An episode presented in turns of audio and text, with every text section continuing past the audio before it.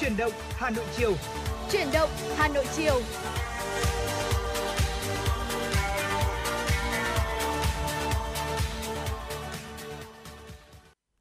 Xin kính chào quý vị thính giả của Chuyển động Hà Nội chiều. Ngày hôm nay thì Thùy Linh và Tuấn Anh rất vui khi được đồng hành cùng quý vị thính giả trong khung của chuyển động Hà Nội chiều à, và chương trình của chúng tôi đang được phát thanh trực tiếp trên tần số FM 96 MHz và cũng đang được phát trực tuyến trên website hanoitv.vn. Quý vị hãy giữ sóng và tương tác với chúng tôi thông qua số điện thoại nóng của chương trình là 024 3773 6688 hoặc là tương tác trên fanpage trên uh, nền tảng Facebook với tên gọi là chuyển động Hà Nội FM 96. Chúng tôi sẽ có admin luôn luôn trực và sẵn sàng đón nhận những chia sẻ cũng như là những yêu cầu âm nhạc đến từ quý vị thính giả. Vâng và quý vị à, đừng quên rằng chúng tôi là chương trình tương tác trực tiếp nên à, chúng tôi rất là mong muốn được à, phục vụ quý vị những bài hát, những giai điệu âm nhạc quý vị yêu thích, những lời nhắn gửi yêu thương hay những tin tức mà quý vị quan tâm. Hãy chia sẻ với chúng tôi qua số điện thoại nóng của chương trình và xin được nhắc lại đó là 024 3773 6688 quý vị nhé. Hãy đồng hành cùng với Tuấn Anh và Thùy Linh trong những phút sắp tới để cập nhật thêm những cái tin tức đáng chú ý trong buổi chiều ngày hôm nay. À, cùng với đó là được lắng nghe những à, bản ca khúc, những à, bản nhạc à, thật là hay trong buổi chiều ngày hôm nay quý vị nhé. Dạ vâng ạ, à, với những cái phút đầu của chương trình ngày hôm nay thì Thủy Linh cũng muốn thông tin tới quý vị thính giả về à, tình hình thời tiết ngày hôm nay ạ. Như chúng ta có thể thấy rằng là bây giờ là đã là 4 giờ chiều rồi. Tuy nhiên là ngoài trời thì vẫn còn ừ, có nắng đúng không ạ? Và chúng ta cũng có thể cảm nhận được rằng là thời tiết ngày hôm nay là khá là hanh khô. Vào à, sáng sớm và buổi chiều muộn thì à, sẽ nhiệt độ sẽ thấp hơn và sẽ lạnh hơn so với uh, buổi trưa. Um, đến buổi chiều muộn thì có thể là nhiệt độ sẽ giảm xuống còn khoảng 17 à, 18 độ C thôi. À, còn hiện tại thì à, nền nhiệt vẫn đang ở mức độ à, không không không lạnh lắm anh Tuấn Anh ạ, cũng khá dạ. là ấm áp. À, nhiệt độ ngày hiện tại ở trong phòng thu của chúng ta đang ghi nhận là 24 độ C. Đó, chúng à, quý vị cũng có thể thấy rằng là à, cái nhiệt độ dao động ngày, ngày hôm nay thì cũng khá là lớn, à, thấp nhất là khoảng 17 độ và hiện tại là đang là 24 độ C vậy nên là quý vị cũng hãy lưu ý nếu như mà chúng ta có công việc phải ra ngoài vào lúc buổi chiều muộn buổi chiều tối hay là buổi tối? Bởi vì ngày hôm nay là ngày cuối tuần anh Tuấn Anh ạ. Đúng và rồi. tôi biết chắc rằng là sẽ có những uh, vị thính giả chúng ta cũng sẽ có những cái cuộc hẹn cùng với bạn bè người thân của mình hoặc là gia đình của mình có thể là uh, đi ăn đi chơi hay là ngồi cà phê với nhau. Uh, nhưng mà chúng tôi cũng vẫn muốn nhắc quý vị rằng là mặc dù Hà Nội của chúng ta không còn uh, giãn cách xã hội nữa uh, chúng ta có thể uh, tụ tập cùng với bạn bè uh, ra ăn hàng ngồi cà phê nhưng mà chúng ta vẫn hãy lưu ý rằng là à, đảm bảo cho sức khỏe của mình và người thân thì hãy luôn luôn đeo khẩu trang, à, rửa tay sát khuẩn và giữ vững thông điệp 5K quý vị nhé. À, ngoài ra thì à, các cái à, quán hàng ăn thì cũng sẽ có giờ giới nghiêm là 9 giờ nên nếu à, buổi tối thứ bảy ngày hôm nay nếu như quý vị muốn ra ngoài để đi chơi cùng với bạn bè thì chúng ta hãy ờ, nhớ cái giờ giới nghiêm này nhé. À, ngoài ra thì đến địa điểm nào quý vị hãy nhớ sử dụng ứng dụng là BC Covid để ờ, có thể quét mã QR tại địa điểm đó ờ, để phục vụ cho cái công tác truy vết nếu như không may chúng ta trở thành những cái trường hợp như là F0, F1 uh, khi mà tình hiện nay tại uh, Hà Nội vẫn đang có những cái số uh, ca mắc COVID-19 tăng lên trong những ngày vừa qua. Còn bây dạ. giờ thì chúng ta hãy cùng uh, mở đầu với chương trình buổi chiều với một giai điệu âm nhạc. Xin mời quý vị cùng lắng nghe uh, tiếng ca của ca sĩ uh, Trung Quân với bài hát mang tên là uh, Cánh đồng yêu thương. Xin mời quý vị cùng thưởng thức.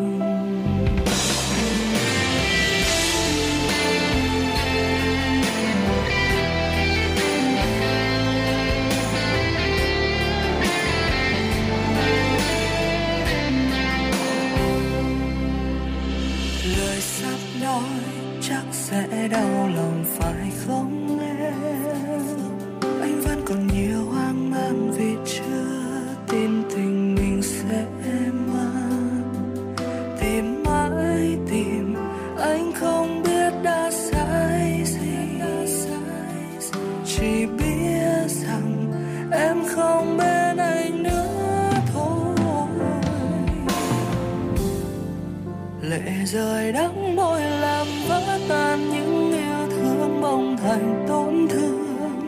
Lòng càng dối bởi vì cánh đồng yêu thương sẽ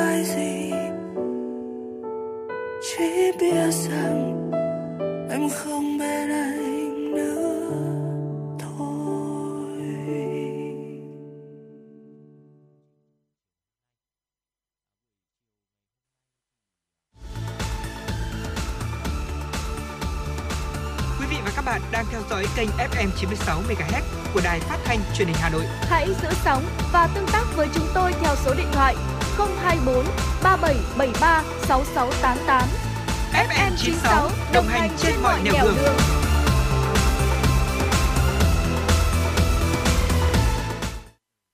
Quý vị thính giả vừa được lắng nghe ca khúc Cánh đồng yêu thương với giọng ca của ca sĩ Trung Quân. Để được lắng nghe thêm nhiều ca khúc yêu thích thì quý vị hãy liên lạc với chúng tôi qua số điện thoại 024 3773 6688 quý vị nhé. Còn bây giờ thì chúng ta sẽ cùng đến với những tin tức đầu tiên của buổi chiều ngày hôm nay. Thưa quý vị, sáng nay lễ trao giải báo chí toàn quốc vì sự nghiệp giáo dục Việt Nam năm 2021 diễn ra tại Hà Nội Giải báo chí toàn quốc vì sự nghiệp giáo dục Việt Nam là dịp để tôn vinh các tập thể cá nhân tiêu biểu có nhiều đóng góp cho sự nghiệp chồng người, tôn vinh những đóng góp của ngành giáo dục với sự nghiệp xây dựng bảo vệ Tổ quốc. Đây là năm thứ tư Bộ Giáo dục và Đào tạo phối hợp với Ban tuyên giáo Trung ương, Bộ Thông tin và Truyền thông, Hội Nhà báo Việt Nam tổ chức giải thưởng này. Theo đánh giá của Hội đồng Giám khảo so với các mùa giải trước, các tác phẩm dự thi năm nay có chất lượng tốt hơn, phản ánh đa dạng và đậm nét các vấn đề thời sự của ngành giáo dục – các tác phẩm cũng được đầu tư công phu kỹ lưỡng về cả nội dung và hình thức thể hiện. Từ hơn 700 tác phẩm gửi tham dự, ban tổ chức đã chọn 89 tác phẩm vào vòng trung khảo, 62 tác phẩm xuất sắc nhất đã được trao giải, gồm 4 giải nhất, 8 giải nhì, 12 giải ba, 38 giải khuyến khích. 4 giải nhất gồm các tác phẩm Luân chuyển giáo viên, Nơi xuất bản, Báo giáo dục và thời đại, Đi về phía tâm dịch, Báo lao động, Lịch sử và câu chuyện của ngày hôm nay, Đài phát thanh và truyền hình Lâm Đồng, Những bữa cơm hạnh phúc của Ban khoa giáo Đài truyền hình Việt Nam. Ngoài ra, ban tổ chức cũng đã chọn 3 nhân vật trong 3 tác phẩm đoạt giải để trao giải nhân vật ấn tượng, một tác phẩm tiêu biểu trong 4 tác phẩm đoạt giải nhất để trao giải đặc biệt. Phát biểu tại buổi lễ, Thứ trưởng Bộ Giáo dục và Đào tạo Hoàng Minh Sơn khẳng định vai trò quan trọng của báo chí và nhận định thời gian qua, báo chí đã hỗ trợ tích cực đồng hành cùng ngành giáo dục trong sự nghiệp chồng người nói chung, thực hiện đổi mới căn bản toàn diện giáo dục và đào tạo nói riêng.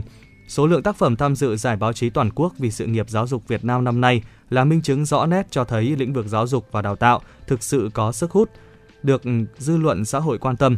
Giải đã được trở thành sự kiện thường niên là sân chơi bổ ích cho những người làm báo viết về giáo dục. Tại lễ trao giải, Thứ trưởng Hoàng Minh Sơn chính thức phát động giải báo chí toàn quốc vì sự nghiệp giáo dục Việt Nam năm 2022. Quý thính giả thân mến, thực hiện chỉ đạo của Ban chỉ đạo quốc gia phòng chống dịch COVID-19, Bộ Y tế, Bộ Thông tin và Truyền thông, Bộ Công an đã thống nhất ứng dụng PC COVID do Ban chỉ đạo quốc gia chỉ đạo xây dựng là ứng dụng duy nhất phục vụ phòng chống dịch COVID-19. Bên cạnh đó, ứng dụng VNEID do Bộ Công an quản lý là ứng dụng phục vụ định danh người dân, xác thực người dân là ứng dụng tồn tại lâu dài để phục vụ xã hội. Ứng dụng VNEID cũng được tích hợp một số chức năng phục vụ phòng chống dịch COVID-19. Hai ứng dụng VNEID và PC COVID hoạt động liên thông, chia sẻ dữ liệu thông suốt. Theo thông tin từ Trung tâm Công nghệ Phòng chống dịch COVID-19 quốc gia cho biết, ba Bộ Y tế, Thông tin và Truyền thông, Công an yêu cầu thống nhất sử dụng QR code. Cụ thể người dân sẽ sử dụng mã QR trên thẻ căn cước công dân. Khi sử dụng trên ứng dụng di động thì thống nhất cách thức hiển thị mã QR theo quyết định 1405 ngày 11 tháng 9 năm 2021.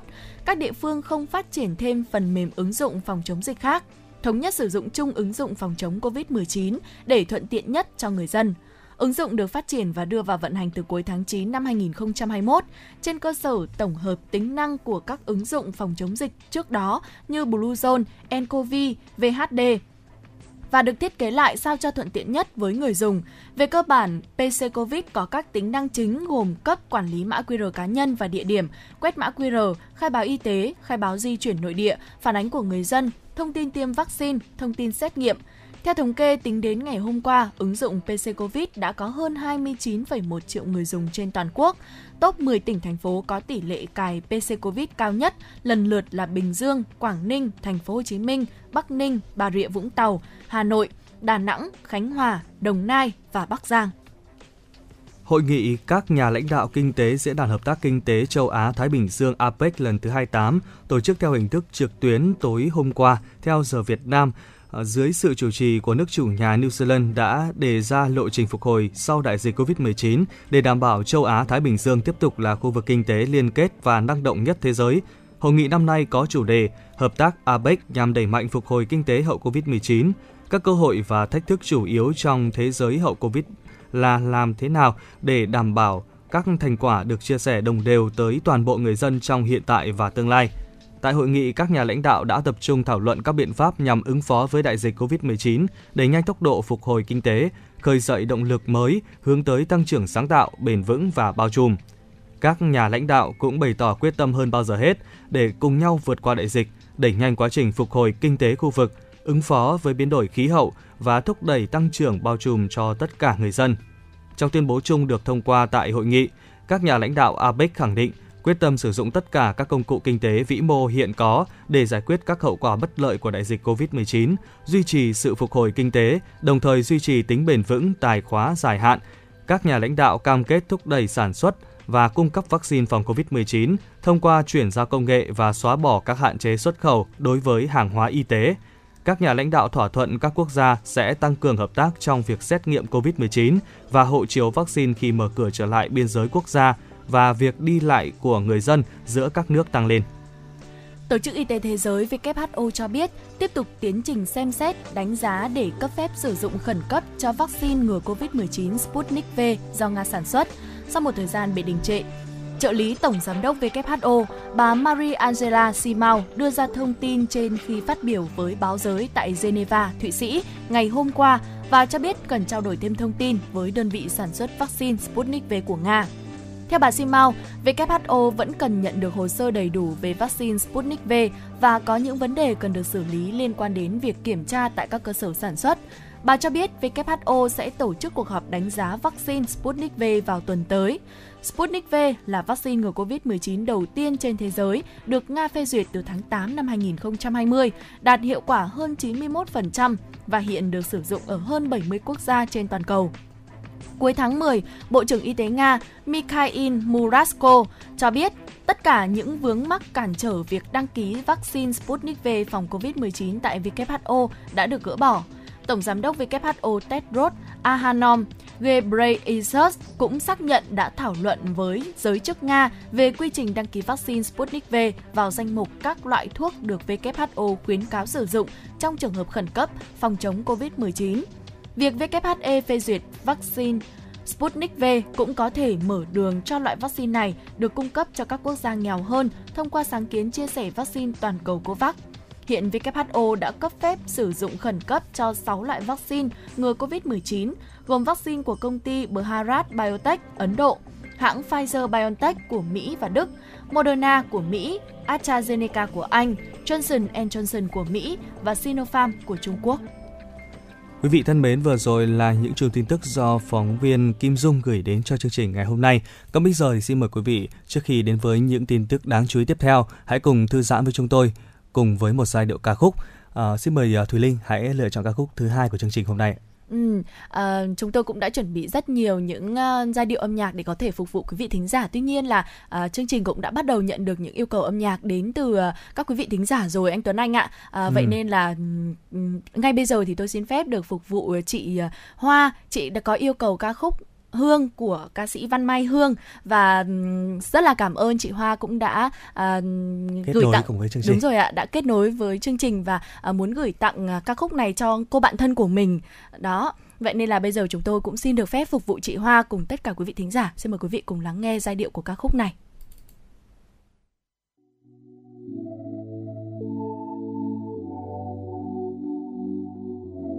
You shoot me at the first time mắt anh cười, khóe môi cười, cách anh cười. Và em tan đi trong phút giây, chót say người, muốn bên người dành đôi người. Okay. let's do something for this boy, lại thật gần anh em khẽ nói. Nào mình cùng cheers tonight thôi, let me take you with my secret, let's play some game with me boy. Màu hồng màu xanh người hãy nói. Rằng chỉ cần em tonight thôi. Oh mùi hương em nồng say. Một chút martini hòa cùng một chút Armani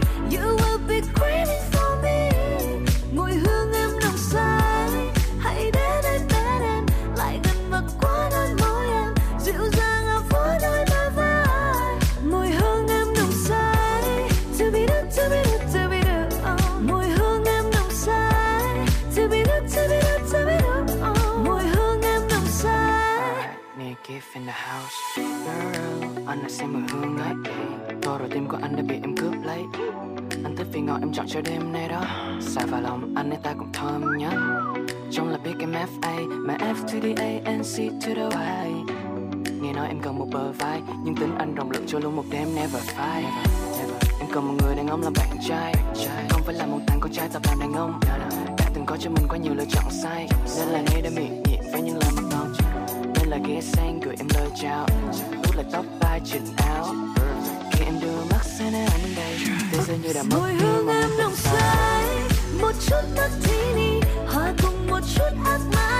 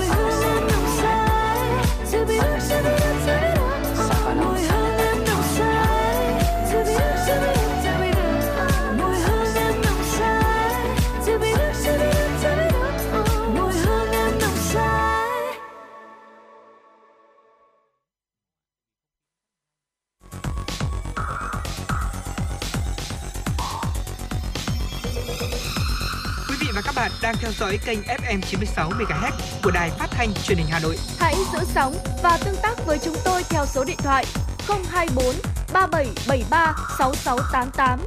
FM 96 đồng hành trên mọi nẻo đường. Tiếp tục chương trình sẽ là những tin tức đáng chú ý về tình hình quốc tế. Thưa quý vị, theo trang thống kê worlddomatter.info, tính đến 9 giờ ngày hôm nay, 13 tháng 11 theo giờ Việt Nam, toàn thế giới đã ghi nhận trên 253 triệu ca mắc COVID-19, trong đó trên 5 triệu ca tử vong. Số bệnh nhân được điều trị khỏi là trên 228 triệu người. Hiệu quả vaccine Sinovac chỉ còn 27,9% sau từ 3 đến 5 tháng. Quốc gia chịu ảnh hưởng nghiêm trọng nhất vẫn là Mỹ với tổng số trên 47 triệu ca mắc, trong đó có hơn ờ, 782.000 ca tử vong. Tiếp đó là Ấn Độ và Brazil với gần 3 triệu ca, 35 triệu ca. Và tại châu Âu, Trung tâm Kiểm soát và Phòng ngừa Dịch bệnh châu Âu ECDC cho biết tình hình dịch bệnh tiếp tục xấu ở các nước thành viên Liên minh châu Âu EU, trong đó 10 quốc gia được coi là rất đáng lo ngại. ECDC cho rằng số các ca bệnh, người nhập viện và số ca tử vong có thể sẽ tăng trong 2 tuần tới. Trong số 27 quốc gia thành viên EU, các nước Bỉ, Ba Lan, Hà Lan, Bulgaria, Croatia, Cộng hòa Séc, ờ, Estonia, Hy Lạp, Hungary và Slovenia nằm trong danh sách rất đáng lo ngại. Trong bối cảnh dịch bệnh tiếp tục lây lan, nhiều nước châu Âu đã triển khai các biện pháp nhằm ngăn chặn dịch bệnh. Thủ tướng Hà Lan Mark Rutte đã thông báo về việc sẽ áp dụng lại một loạt hạn chế về sức khỏe, đặc biệt đối với lĩnh vực nhà hàng để đối phó với số ca mắc mới cao kỷ lục. Hơn 16.000 trường hợp mắc mới ghi nhận ngày 11 tháng 11 vừa qua. Theo đó, kể từ hôm nay 13 tháng 11, các quán bar, nhà hàng và các cửa hàng thiết yếu như siêu thị sẽ phải đóng cửa vào lúc 20 giờ và các cửa hàng không thiết yếu sẽ đóng cửa vào lúc 18 giờ. Người dân Hà Lan không được đón tiếp quá 4 người trong nhà và nên làm việc từ xa. Các cuộc tụ tập đông người bị cắt giảm và các trận đấu bóng đá sẽ diễn ra mà không có khán giả, bao gồm cả vòng loại World Cup giữa Hà Lan và Na Uy vào tuần tới. Tuy nhiên, trường học thì vẫn sẽ mở cửa và người dân vẫn được phép ra khỏi nhà. Quý vị thính giả thân mến, tại Đức thì Bộ trưởng Y tế Jens Spahn cảnh báo tình hình dịch bệnh tại nước này hiện đang nghiêm trọng và khuyến cáo người dân không nên chủ quan. Quan chức này nhấn mạnh Đức cần hành động nhanh chóng để ngăn chặn nguy cơ làn sóng dịch thứ tư, đẩy hệ thống y tế rơi vào tình trạng quá tải như từng xảy ra trước đây. Cũng theo Bộ trưởng Spahn, Đức phải làm mọi điều cần thiết để phá vỡ làn sóng dịch thứ tư. Trong khi đó, Thủ tướng Đức Angela Merkel tiếp tục khẳng định tiêm vaccine COVID-19 vừa là quyền lợi, vừa là nghĩa vụ đối với xã hội. Theo nhà lãnh đạo Đức, sự lây lan nhanh chóng của virus SARS-CoV-2 đồng nghĩa với việc cần phải hành động ngay lập tức. Mới đây, chính phủ Na Uy cũng thông báo nước này sẽ tái áp đặt các biện pháp hạn chế nhằm ngăn chặn dịch bệnh đang lây lan trên toàn quốc. Tuy nhiên, Thủ tướng Jonas Gahr cho rằng chính phủ sẽ không cần ban hành lệnh phong tỏa và sẽ liên kết và lên kế hoạch tiêm liều vaccine tăng cường cho những người trên 18 tuổi. Na Uy đã dỡ bỏ toàn bộ các biện pháp hạn chế vào cuối tháng 9 vừa qua. Trong khi đó, tình hình dịch bệnh tại Anh lại có xu hướng ngược lại. Anh từng là quốc gia có tỷ lệ mắc và tử vong do COVID-19 cao nhất châu Âu, song tỷ lệ này đã giảm trong những tuần gần đây. Theo số liệu ngày hôm qua của chính phủ, số ca mắc mới theo ngày tại Anh đã giảm 6,5%, trong khi số ca tử vong và nhập viện lần lượt giảm 8,9% và 12,4%. Tỷ lệ mắc COVID-19 theo ngày tại Anh hiện ở mức 500 ca một trên 1 triệu người, trong khi tỷ lệ này cao hơn gấp đôi tại Áo. Thủ tướng Boris Johnson cho rằng dịch bệnh đang lây lan khắp châu Âu là lời nhắc nhở rằng đại dịch vẫn chưa kết thúc và không có chỗ cho sự tự mãn. Ông nhấn mạnh sự cần thiết phải nhanh chóng tiêm mũi vaccine tăng cường để tránh tình trạng đang xảy ra tại các khu vực ở châu Âu. Hàn Quốc đã quyết định gia hạn khuyến cáo đặc biệt về việc đi ra nước ngoài thêm một tháng nữa, đến ngày 13 tháng 12 tới, do dịch bệnh vẫn đang lây lan mạnh trên thế giới. Theo đó, công dân Hàn Quốc được khuyến nghị hủy hoặc hoãn các chuyến đi nước ngoài không cần thiết. Hàn Quốc ban hành khuyến cáo trên lần đầu tiên vào tháng 3 năm nay và đã gia hạn thêm cho đến nay. Tuy nhiên, Bộ Ngoại giao Hàn Quốc cho biết sẽ tham vấn với giới chức y tế và các đại sứ quán của nước này ở nước ngoài để nới lỏng những hạn chế đi lại theo giai đoạn có tính đến yếu tố dịch tễ, tỷ lệ tiêm chủng vaccine và các biện pháp cách ly ở nước ngoài. Quý vị thính giả thân mến, vừa rồi là những thông tin về Covid-19 ở trên thế giới chúng tôi cũng xin được cập nhật từ quý vị. Và trong à, chương trình chuyển động Hà Nội chiều ngày hôm nay thì chúng tôi cũng sẽ thông tin đến quý vị rất nhiều những thông tin thú vị và hấp dẫn khác. Tuy nhiên cũng vẫn mong muốn nhận được những uh, chia sẻ cũng như là những yêu cầu âm nhạc đến từ quý vị thính giả thông qua tần số FM96 cũng như là số hotline 024 3773 6688 để uh, chúng tôi vẫn luôn sẵn sàng uh, với những giai điệu âm nhạc có sẵn trong kho nhạc rồi uh, chúng tôi sẽ phục vụ quý vị thính giả. Còn bây giờ thì xin mời tất cả quý vị chúng ta sẽ cùng đến với quê hương của uh, quan họ và cùng đến với một nơi mà có thắng cảnh trời phú với nền văn hóa rất là đặc sắc và các di tích cổ xưa đó, không ai, không có nơi nào khác mà chính là những cái lợi thế của Bắc Ninh và đó sẽ là một nơi rất là lý tưởng cho những cái chuyến đi ngắn ngày vào cuối tuần cho quý vị. Ngày hôm nay thì hãy cùng với Tuấn Anh và Thủy Linh ghé thăm vùng đất thú vị này nhé. Dạ vâng, quý vị thân mến, nhắc đến Bắc Ninh thì uh, chúng ta cũng nghĩ ngay đến những làn điệu dân ca quan họ đúng không ạ? Tuy nhiên thì uh, không phải là chỉ có um, dân ca quan họ mới nổi tiếng ở Bắc Ninh đâu mà ở địa điểm này còn có rất nhiều những uh, địa điểm du lịch khác rồi là có những nền ẩm thực khác nữa mà chúng ta cũng rất đáng để thưởng thức đấy quý vị ạ. Và um, đầu tiên thì chúng ta cần quan tâm là vậy chúng ta chọn Bắc Ninh là nơi chúng ta sẽ ghé thăm rồi nhưng mà thời điểm nào trong năm thì sẽ phù hợp và rất may rằng Bắc Ninh thì cũng khá là gần Hà Nội vậy nên là cái thời tiết ừ, cũng tương tự so với Hà Nội. Vậy thì chúng ta cũng có thể đi du lịch Bắc Ninh vào bất kỳ mùa nào trong năm quý vị ạ. Tuy nhiên nếu như mà chúng ta muốn tìm hiểu và khám phá những nét độc đáo trong các phong tục, tập quán cũng như là lễ hội thì à, nên đi từ các tháng trong à, khoảng đầu năm từ tháng 1 đến tháng 3. Thời điểm này thì ờ, sẽ diễn ra hàng loạt các lễ hội mùa xuân như là hội đình bảng này, hội chùa dâu, hội lim, còn từ tháng 4 đến tháng 5 thì ờ, thời tiết khô giáo và đẹp, thuận lợi cho việc tham quan các điểm đến ở Bắc Ninh. Nếu như mà quý vị có ý định săn hoa ở Bắc Ninh thì hãy tới đây vào khoảng thời gian cuối tháng 11 đến tháng 12, tức là trong khoảng thời gian hiện tại của chúng ta trong năm đấy quý vị ạ. Ừ, khi đó thì ờ, những cánh đồng hoa cải vàng rực rỡ ở hai bên bờ sông Đuống chắc chắn sẽ không làm cho quý vị thất vọng đâu ạ. À, về phương tiện di chuyển thì sao ạ? Ở Bắc Ninh chỉ cách Hà Nội khoảng 40 km thôi nên là quý vị có thể hoàn toàn sử dụng xe máy hoặc là chúng ta có thể đi xe buýt sẽ là cách di chuyển lý tưởng nhất cho những cái chuyến đi ngắn ngày như thế này. À, nếu như đi, đi xe buýt thì chúng ta sẽ có nhiều điểm đến mà các bạn sẽ phải di chuyển bằng xe ôm cho nên là chúng ta cũng nên là di chuyển bằng phương tiện cá nhân để có thể là tự do và thoải mái nhất có thể nhé. À, ờ, đối với phương tiện cá nhân khi mà quý vị đi từ thành phố Hà Nội thì à, quý vị hãy đi theo hướng ngã tư sở này, đường Khuất Duy Tiến, à, bán đảo Linh Đàm À, sau đó quý vị lên cầu vượt rồi đi thẳng đến quốc lộ 1B cho đến khi mà quý vị nhìn thấy biển báo là thành phố Bắc Ninh à, hiện ra thì quý vị đã đến nơi rồi. À, một chút kinh nghiệm khi du lịch Bắc Ninh à, tự túc là quý vị nên à, chấp hành luật giao thông này và mang đầy đủ giấy tờ khi đi đường quý vị nhé. Ngoài ra nếu như à, những quý vị nào mà không thích di chuyển với những phương tiện cá nhân thì chúng ta cũng hoàn toàn có thể đến Bắc Ninh bằng xe buýt.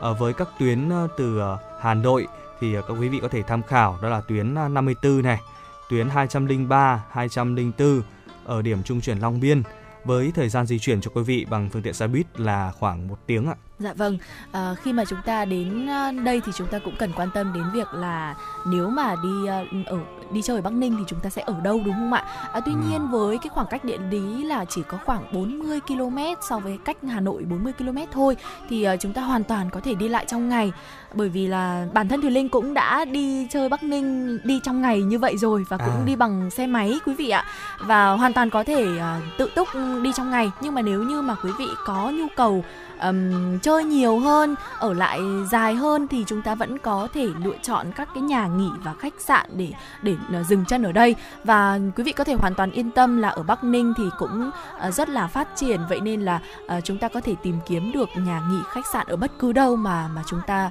uh, muốn dừng chân. Cho nên là cái vấn đề là ở đâu ở Bắc Ninh thì chúng ta không cần quá lo lắng về vấn đề này đâu quý vị ạ. Dạ, dạ. À, nhưng mà nếu như có quý vị có một cái kế hoạch và muốn khám phá nhiều hơn thì sau đây chúng tôi cũng sẽ chia sẻ cho quý vị một cái ừ. danh sách uh, những cái điểm lưu trú dành cho quý vị nhé. Uh, sẽ sắp xếp theo mức giá từ cao đến thấp cho quý vị có thể lựa chọn dễ dàng này. Ừ. Đầu tiên đó là Jungle Homestay uh, từ ở vị trí là từ Sơn Tiên Du Bắc Ninh với mức giá là từ 2 triệu 800 nghìn đồng đến 4 triệu đồng một đêm. Ừ. Ở phía bên uh, Gen Villa ở thôn Kiều, xã Hiên Vân, huyện Tiên Du, tỉnh Bắc Ninh thì có mức giá rẻ hơn một chút là khoảng từ 2 triệu 280 nghìn đồng ở trên 4 giờ. Ừ. Tiếp theo là Josana Apartment ở 16 Bùi Xuân Phái, đường Kinh Bắc, Bắc Ninh sẽ có giá khoảng từ 495.000 đồng đến 620.000 đồng một đêm. Ở Queen Homestay ở phía uh, địa chỉ là 85 Nguyễn Văn Đăng Đạo, Đại Phúc, Bắc Ninh sẽ có giá khoảng 380.000 đồng một đêm. Uh, tiếp theo là một lựa chọn uh, cũng giá cả phải chăng cho quý vị đó là Acer uh, Apartment Hotel Bắc Ninh với địa chỉ là 27N 10 uh, Lý Nhân Tông, quận Võ Cường, thành phố Bắc Ninh với giá khoảng 450.000 đồng một đêm.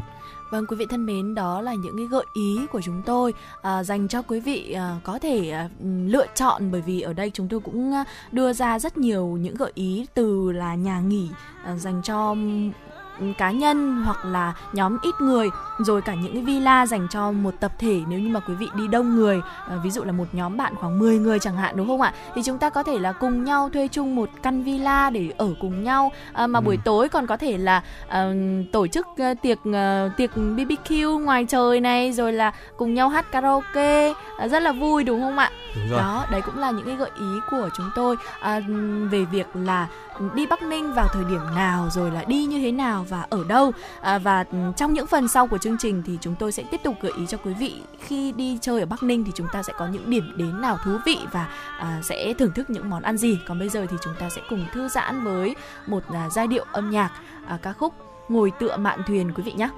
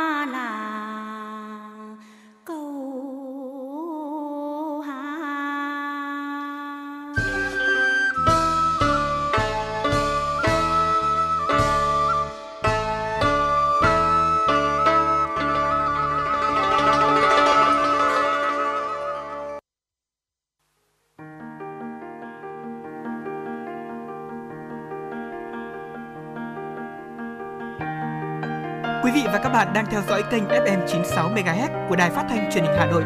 Hãy giữ sóng và tương tác với chúng tôi theo số điện thoại 024 3773 6688. FM 96 đồng hành trên mọi nẻo đường.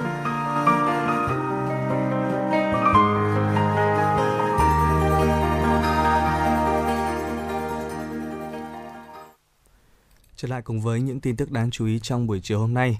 Xin mời quý vị cùng lắng nghe một số tin tức về hình an sinh xã hội. Thưa quý vị, à, tối hôm qua, hội thảo điện ảnh à, vaccine tinh thần trong thời kỳ bình thường mới đã diễn ra tại ờ, Trung tâm Báo chí Thành phố Hồ Chí Minh với sự đồng hành của đại diện nhiều sở ngành doanh nghiệp thành phố và các nghệ sĩ.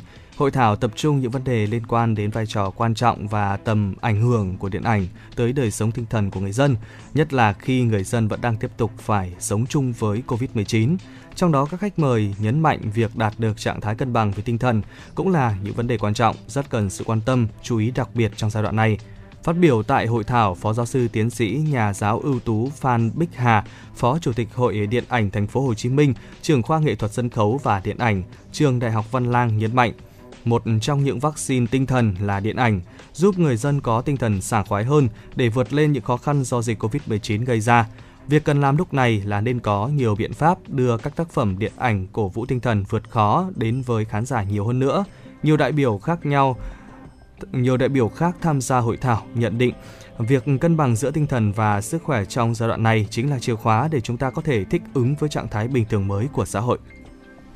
Hôm nay, Công an thành phố Hà Nội cho biết đã nhận được tin báo của một số cơ quan, đơn vị và người dân trên địa bàn huyện Đông Anh về việc gần đây có một đối tượng tự xưng danh là cán bộ thuộc phòng cảnh sát phòng cháy chữa cháy và cứu nạn cứu hộ Công an thành phố Hà Nội yêu cầu mua sách, tài liệu, phương tiện phòng cháy liên quan đến công tác tập huấn nghiệp vụ và yêu cầu chuyển tiền để tham gia lớp tập huấn về phòng cháy chữa cháy và cứu nạn cứu hộ.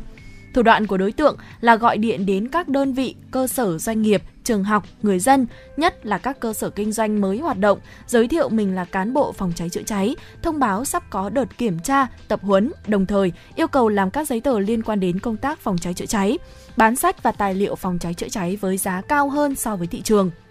Sau đó, sách và tài liệu được gửi tới người mua qua đường bưu chính, yêu cầu người mua trả tiền trước khi nhận bưu phẩm. Khi liên lạc với số điện thoại người gửi thì không liên lạc được. Để bảo đảm quyền và lợi ích của các tổ chức cá nhân, Công an thành phố thông báo đến thủ trưởng các cơ quan, ban, ngành, đoàn thể huyện Đông Anh nói riêng và các địa phương khác nói chung, trưởng công an các xã, thị trấn, các công ty doanh nghiệp, cơ sở kinh doanh, tổ chức cá nhân trên thành phố biết đề phòng, cảnh giác với thủ đoạn trên. Khi phát hiện những trường hợp như trên, kịp thời thông báo ngay cho công an nơi gần nhất.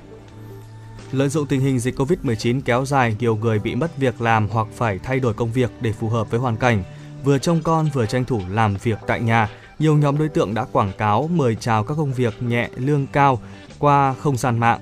Tuy nhiên do cả tin không ít người tìm việc đã bị sập bẫy khi mất tài khoản phí đặt cọc ban đầu hoặc lệ phí đào tạo hay à, bị bùng lương, cơ quan chức năng cảnh báo người dân hãy thận trọng khi tìm việc trực tuyến ở nhà mà đơn vị tuyển dụng không có địa chỉ, tên tuổi cụ thể.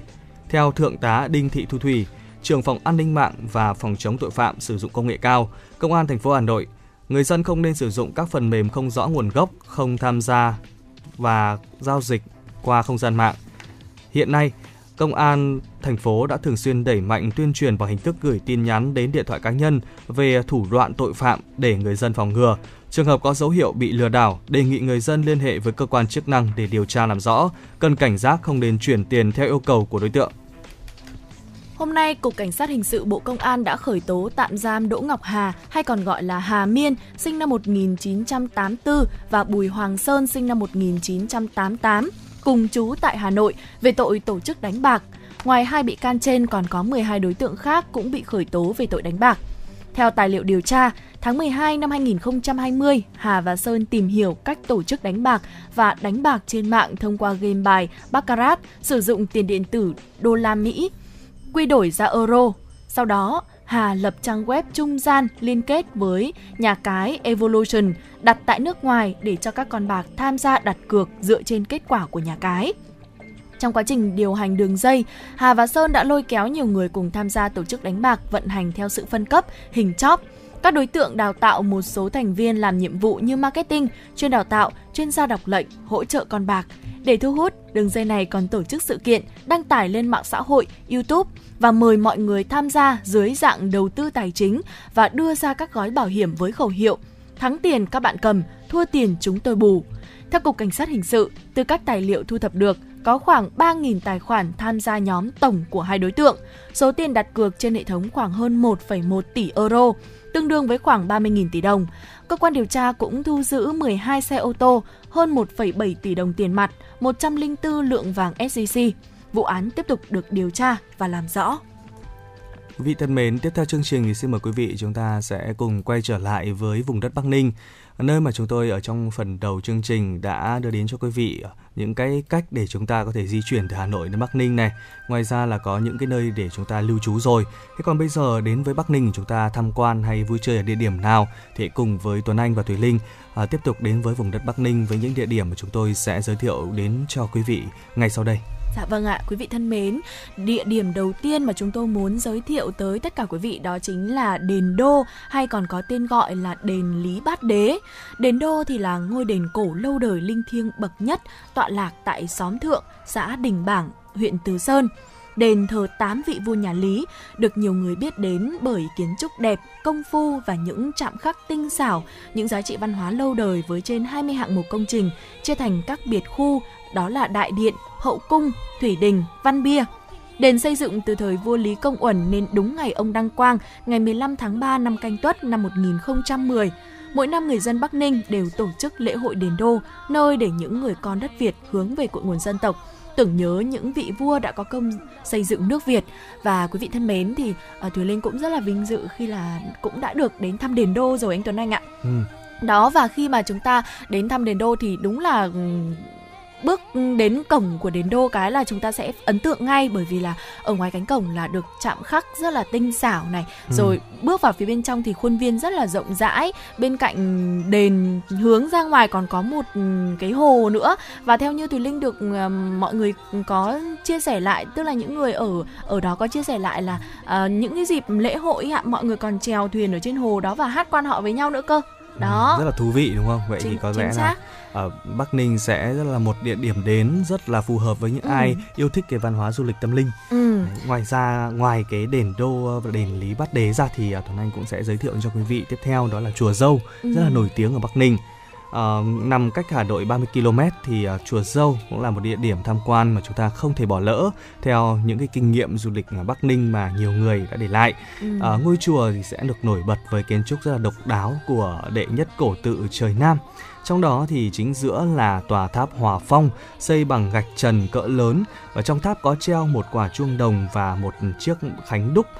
Tới thăm chùa Dâu thì các bạn nên ghé thăm vào ngày mùng 8 tháng 4 âm lịch để có thể tham gia vào lễ hội chùa Dâu, cầu mưa thuận gió hòa và tận ngắp mắt chiêm ngưỡng những nghi thức trang nghiêm, thưởng thức rất nhiều những trò diễn sướng và các hoạt động dân gian đặc sắc. Dạ vâng ạ, bên cạnh uh, chùa Dâu, bên cạnh uh, uh, đền Đô thì còn có một ngôi đình mà nổi tiếng không kém mà chắc chắn rằng là đến với Bắc Ninh thì chúng ta phải đến nơi đây quý vị ạ. Đó chính là uh, đình Bảng. À, ngôi đình này thì nằm ở trong làng Đình Bảng ở xã, thị xã Từ Sơn và được xây dựng từ đầu thế kỷ 18. Đây là nơi thờ các vị thần núi, thần nước và thần đất, đồng thời thờ 6 vị có công lập lại làng vào thế kỷ 15 có tuổi đời hơn 300 năm tuổi. Đình Bảng thì được xếp hạng là một trong những đình làng có kiến trúc đẹp nhất còn tồn tại đến tận bây giờ. Đình thì rất là rộng, có mái dài và mang kiến trúc của một nhà sàn gỗ cao. Ở trên các bức phản gỗ hay cột đình đều có những chạm khắc tinh xảo, thể hiện xu hướng nghệ thuật cung đình lấn át nghệ thuật dân gian của những thế kỷ 17-18 quý vị ạ. Tiếp theo thì chúng ta sẽ cùng Tuấn Anh và Thùy Linh đến với địa điểm là chùa Phật Tích. Ở khu du lịch Bắc Ninh thì chúng ta không thể không tới thăm à, chùa Phật Tích được. Đây ừ. là một địa điểm du lịch tâm linh rất là nổi tiếng. À, xưa kia thì nơi đây từng là trung tâm văn hóa Phật giáo của nước Đại Việt. Ngày nay thì lại là một địa điểm du lịch được yêu thích. Mỗi năm sẽ có hàng ngàn lượt du khách đến viếng thăm chùa và điểm nhấn của chùa đó là pho tượng Phật A Di Đà báu vật của thời Lý Ngoài ra thì ở giữa chùa còn có pho tượng Phật bằng đá xanh ngồi thiền định trên tòa sen cao 1,85 m. và khu tháp Bảo với 32 ngọn tháp lớn nhỏ ở sân sau của chùa.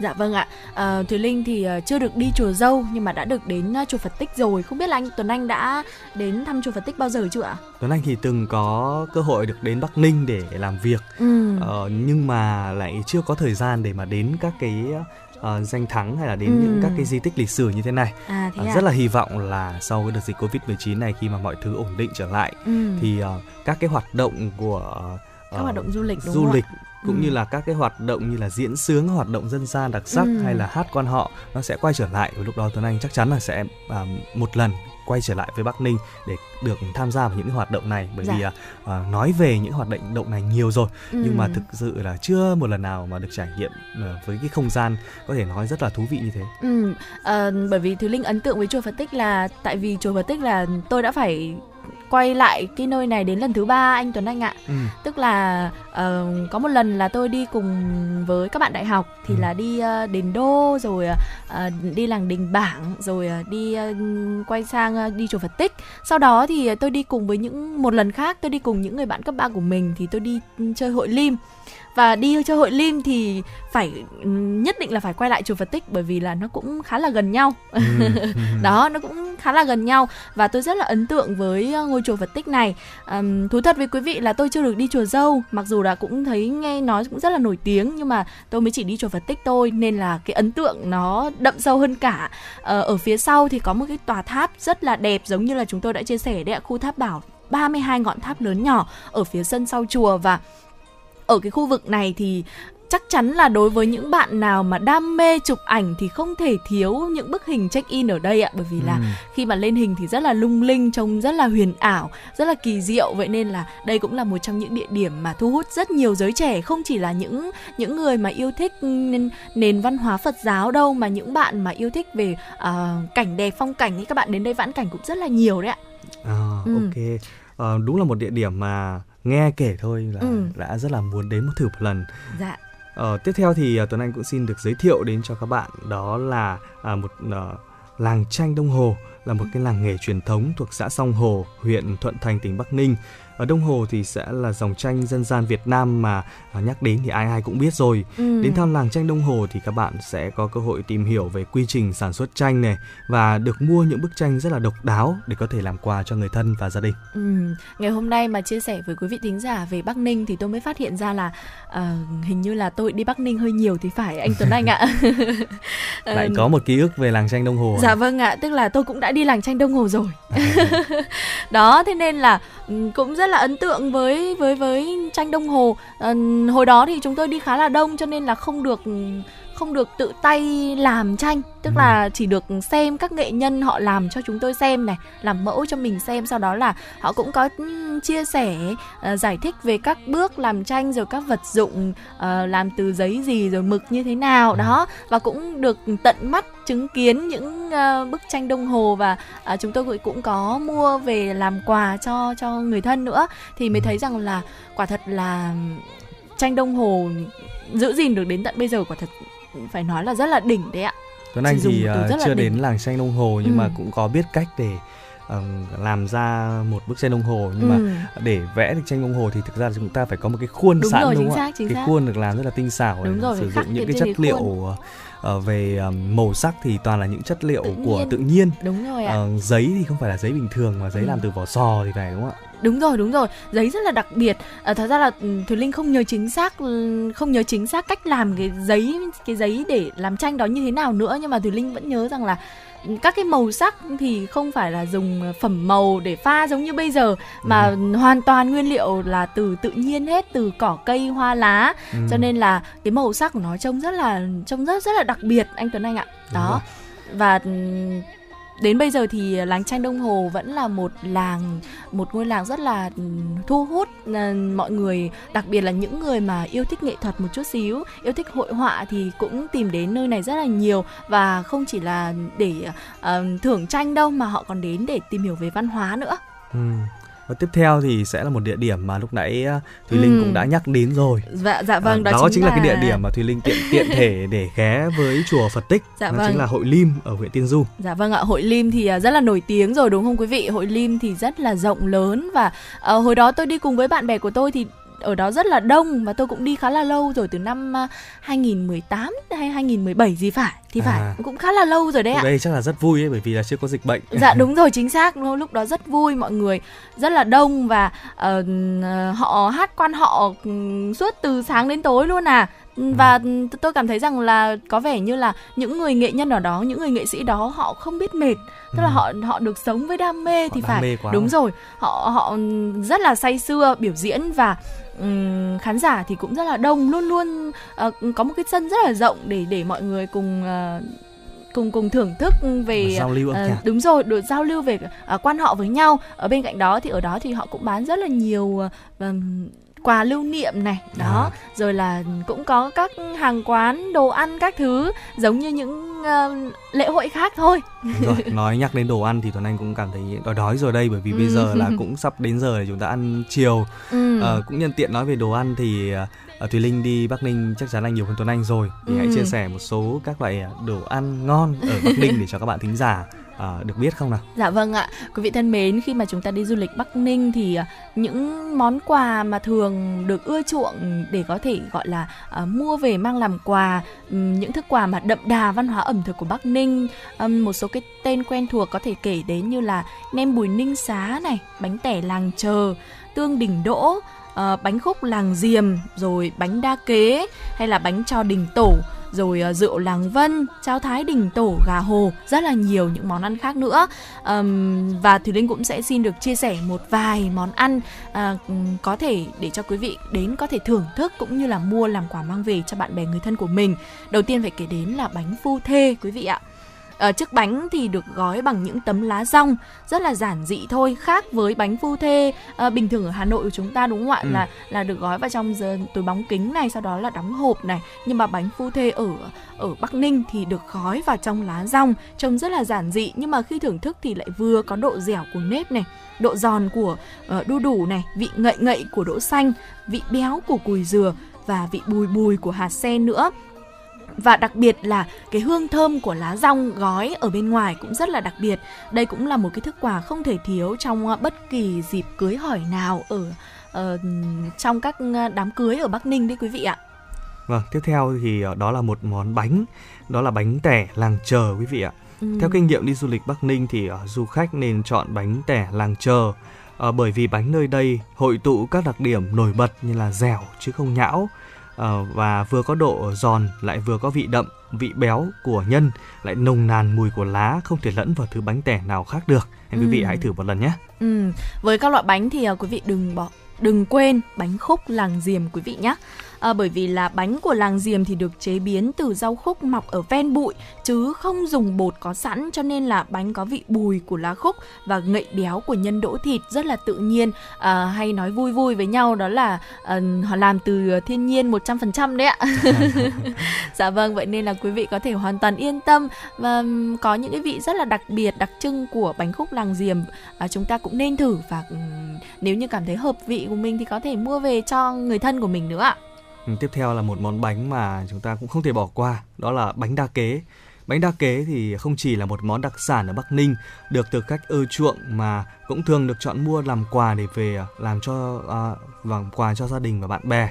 Bánh đa kế khi mà chúng ta nướng lên thì sẽ có mùi rất là thơm cắn miếng bánh thì vừa có vị bùi của hạt mè à, hạt lạc lại đậm đà của lớp gạo non. Giá thành thì à, rất là rẻ nên là chúng ta có thể mua nhiều mà ăn thì lại cũng không chán Dạ vâng bánh đa ạ. kế thì là một món không thể thiếu ở trên những Đúng cái bàn nhậu rồi Chính xác ạ. Ờ, mùa hè qua đi rồi thế nhưng mà mùa đông chúng ta cũng có thể là uống rượu này Ừm. bánh đa kế đúng không để à, Cũng chúng rất ta- là hợp lý cũng chứ hợp đúng không? lý đúng không ạ Ừm. còn mùa hè thì chắc chắn rồi Ừm. một ờ, ờ, cốc bia hơi Hà Nội Ừm. kèm theo ờ, một ờ, sấp bánh đa kế thì ờ, kiểu gì cũng hết bay sạch banh Dạ vâng ạ, à, không còn gì tuyệt vời hơn đúng không ạ? Vâng quý vị thân mến, đấy là những cái chia sẻ mà chúng tôi cũng à, từ kinh nghiệm bản thân cũng như là những à, điều mà chúng tôi tổng hợp được về à, du lịch Bắc Ninh. À, cũng hy vọng rằng với những chia sẻ đó thì sẽ giúp cho quý vị có thêm cho mình những thông tin cũng như là những cách thức để có thể đến Bắc Ninh trong dịp gần nhất bởi vì là từ Hà Nội mà đi Bắc Ninh thì cũng không phải là quá khó đúng không ạ? Rất là gần và chúng ta hoàn toàn có thể đi lại trong ngày. Vậy nên là à, quý vị cũng có thể sắp xếp với bạn bè hoặc là người thân của mình để trong những ngày gần nhất à, tình hình dịch ổn định hơn thì chúng ta sẽ ghé Bắc Ninh vào một ngày không xa quý vị nhé. Còn bây giờ thì à, xin mời quý vị sẽ đến với một giai điệu cũng à, rất là Bắc Ninh, đó là làng quan họ quê tôi thông qua giọng ca của ca sĩ Anh Thơ và Tuấn Anh Thùy Linh sẽ quay trở lại sau ca khúc này quý vị đừng rời sóng nhé.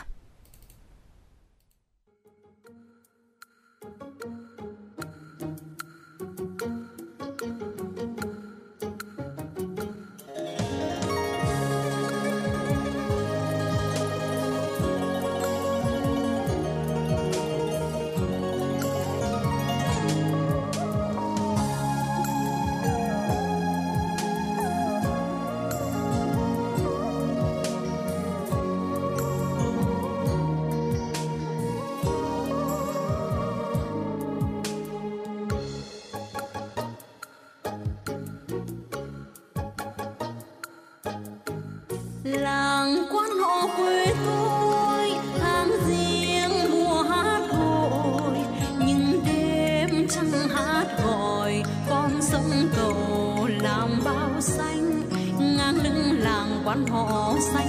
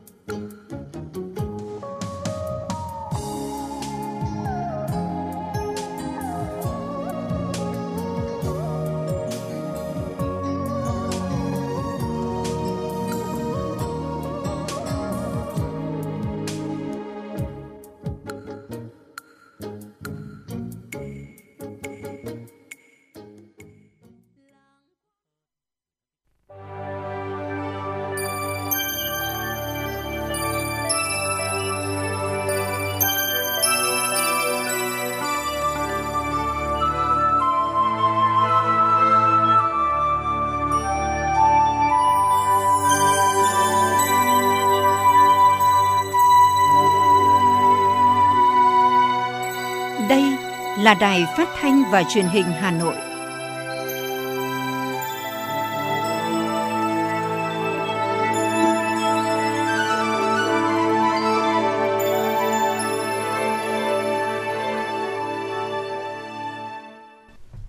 Quý vị và các bạn thân mến, quý vị và các bạn đang theo dõi chương trình Chuyển động Hà Nội chiều của Đài Phát thanh Truyền hình Hà Nội.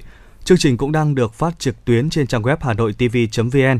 Quý vị có vấn đề cần quan tâm và muốn chia sẻ hoặc mong muốn gửi tặng bạn bè người thân một tác phẩm âm nhạc hay một lời nhắn yêu thương, hãy tương tác với chúng tôi qua số điện thoại của chương trình là 024 3773 6688. Và bây giờ sẽ là những tin tức mà chúng tôi vừa mới cập nhật. Quý vị thính giả thân mến, sáng nay tiếp tục chương trình kỳ họp thứ hai Quốc hội khóa 15 dưới sự điều hành của Phó Chủ tịch Quốc hội Nguyễn Đức Hải, Quốc hội đã biểu quyết thông qua nhiều nghị quyết quan trọng. Với tỷ lệ 93,19% đại biểu tán thành, Quốc hội đã biểu quyết thông qua nghị quyết về dự toán ngân sách nhà nước năm 2022. Trong đó, Quốc hội nhất trí lùi thời điểm thực hiện cải cách chính sách tiền lương quy định tại khoản 3, điều 4, nghị quyết số 23/2021 QH15 của Quốc hội ưu tiên điều chỉnh lương hưu cho người nghỉ hưu trước năm 1995 tiếp tục thực hiện quy định về tạo nguồn cải cách chính sách tiền lương để tích lũy nguồn lực thực hiện cải cách chính sách tiền lương vào thời điểm phù hợp. Với tổng số 94,79% đại biểu tán thành, Quốc hội đã biểu quyết thông qua nghị quyết về phân bổ ngân sách trung ương năm 2022. Nghị quyết gồm 4 điều và 7 phụ lục kèm theo. Trong đó quy định cụ thể việc thu nộp và sử dụng phí sử dụng đường bộ thu qua đầu phương tiện ô tô thống nhất trong cả nước – bao gồm cả đường bộ thuộc trung ương quản lý và đường bộ thuộc địa phương quản lý, thực hiện phân chia giữa ngân sách trung ương và ngân sách địa phương nguồn thu phí sử dụng đường bộ thu qua đầu phương tiện ô tô theo tỷ lệ tương ứng là 65% và 35% để chi cho quản lý bảo trì đường bộ. Nghị quyết về quy hoạch sử dụng đất quốc gia thời kỳ 2021-2030, tầm nhìn đến năm 2050 và kế hoạch sử dụng đất 5 năm 2021-2025 được Quốc hội thông qua với tỷ lệ 92,18% đại biểu tán thành. Về định hướng tầm nhìn quy hoạch sử dụng đất quốc gia đến năm 2050, Quốc hội thống nhất bố trí định hướng không gian sử dụng đất theo vùng lãnh thổ. Trong đó, đối với vùng đồng bằng sông Hồng, xây dựng thủ đô Hà Nội trở thành đô thị thông minh, hiện đại, xanh, sạch, đẹp, an ninh, an toàn. Với số phiếu tán thành cao, Quốc hội đã biểu quyết thông qua dự thảo nghị quyết về một số cơ chế, chính sách đặc thù phát triển thành phố Hải Phòng và các tỉnh Nghệ An, Thanh Hóa, Thừa Thiên Huế. Cuối giờ sáng nay, kỳ họp thứ hai của Quốc hội 15 bước vào phiên bế mạc. Ủy viên Bộ Chính trị, Chủ tịch Quốc hội Vương Đình Huệ phát biểu bế mạc kỳ họp. Năm 2021 là năm thứ ba liên tiếp trên lưu vực sông Hồng không xuất hiện lũ sớm. Hiện tại dù đã qua thời điểm lũ chín vụ, nhưng trên lưu vực sông Hồng, sông Thái Bình không xuất hiện lũ lớn. Tình trạng này khiến các hồ chứa tại miền Bắc thiếu hụt nước, gây khó khăn cho việc phát điện trong mùa khô.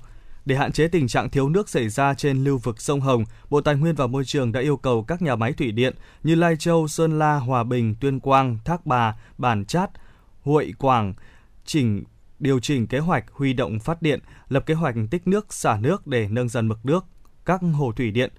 Bộ Nông nghiệp và Phát triển Nông thôn cũng chỉ đạo tính toán, lập kế hoạch lấy nước phục vụ sản xuất vụ đông năm 2021-2022 theo hướng linh hoạt về thời gian và mực nước hạ du, đồng thời vận hành hệ thống công trình thủy lợi, bảo đảm hiệu quả tránh lãng phí nguồn nước.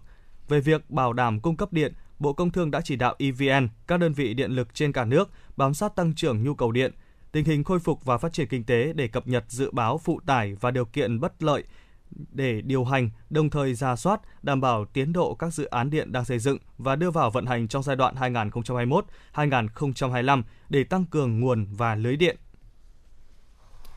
Thực hiện chỉ đạo của Ban chỉ đạo quốc gia phòng chống dịch COVID-19, Bộ Y tế, Bộ Thông tin và Truyền thông, Bộ Công an đã thống nhất sử dụng 3 ứng dụng phòng chống dịch COVID-19. Sẽ có ứng dụng công nghệ duy nhất phục vụ phòng chống dịch, đó là các ứng dụng Ứng dụng PC COVID do Ban chỉ đạo quốc gia chỉ đạo xây dựng là ứng dụng phục vụ phòng chống COVID-19. Ứng dụng VNEID do Bộ Công an quản lý là ứng dụng phục vụ định danh người dân, xác thực người dân, là ứng dụng tồn tại lâu dài để phục vụ xã hội. Ứng dụng sổ sức khỏe điện tử, trong đó có dữ liệu về tiêm chủng do Bộ Y tế quản lý, là ứng dụng quản lý thông tin sức khỏe của cá nhân, là ứng dụng tồn tại lâu dài để phục vụ xã hội. Yêu cầu thống nhất sử dụng QR code, cụ thể người dân sẽ sử dụng mã QR code trên thẻ căn cước công dân.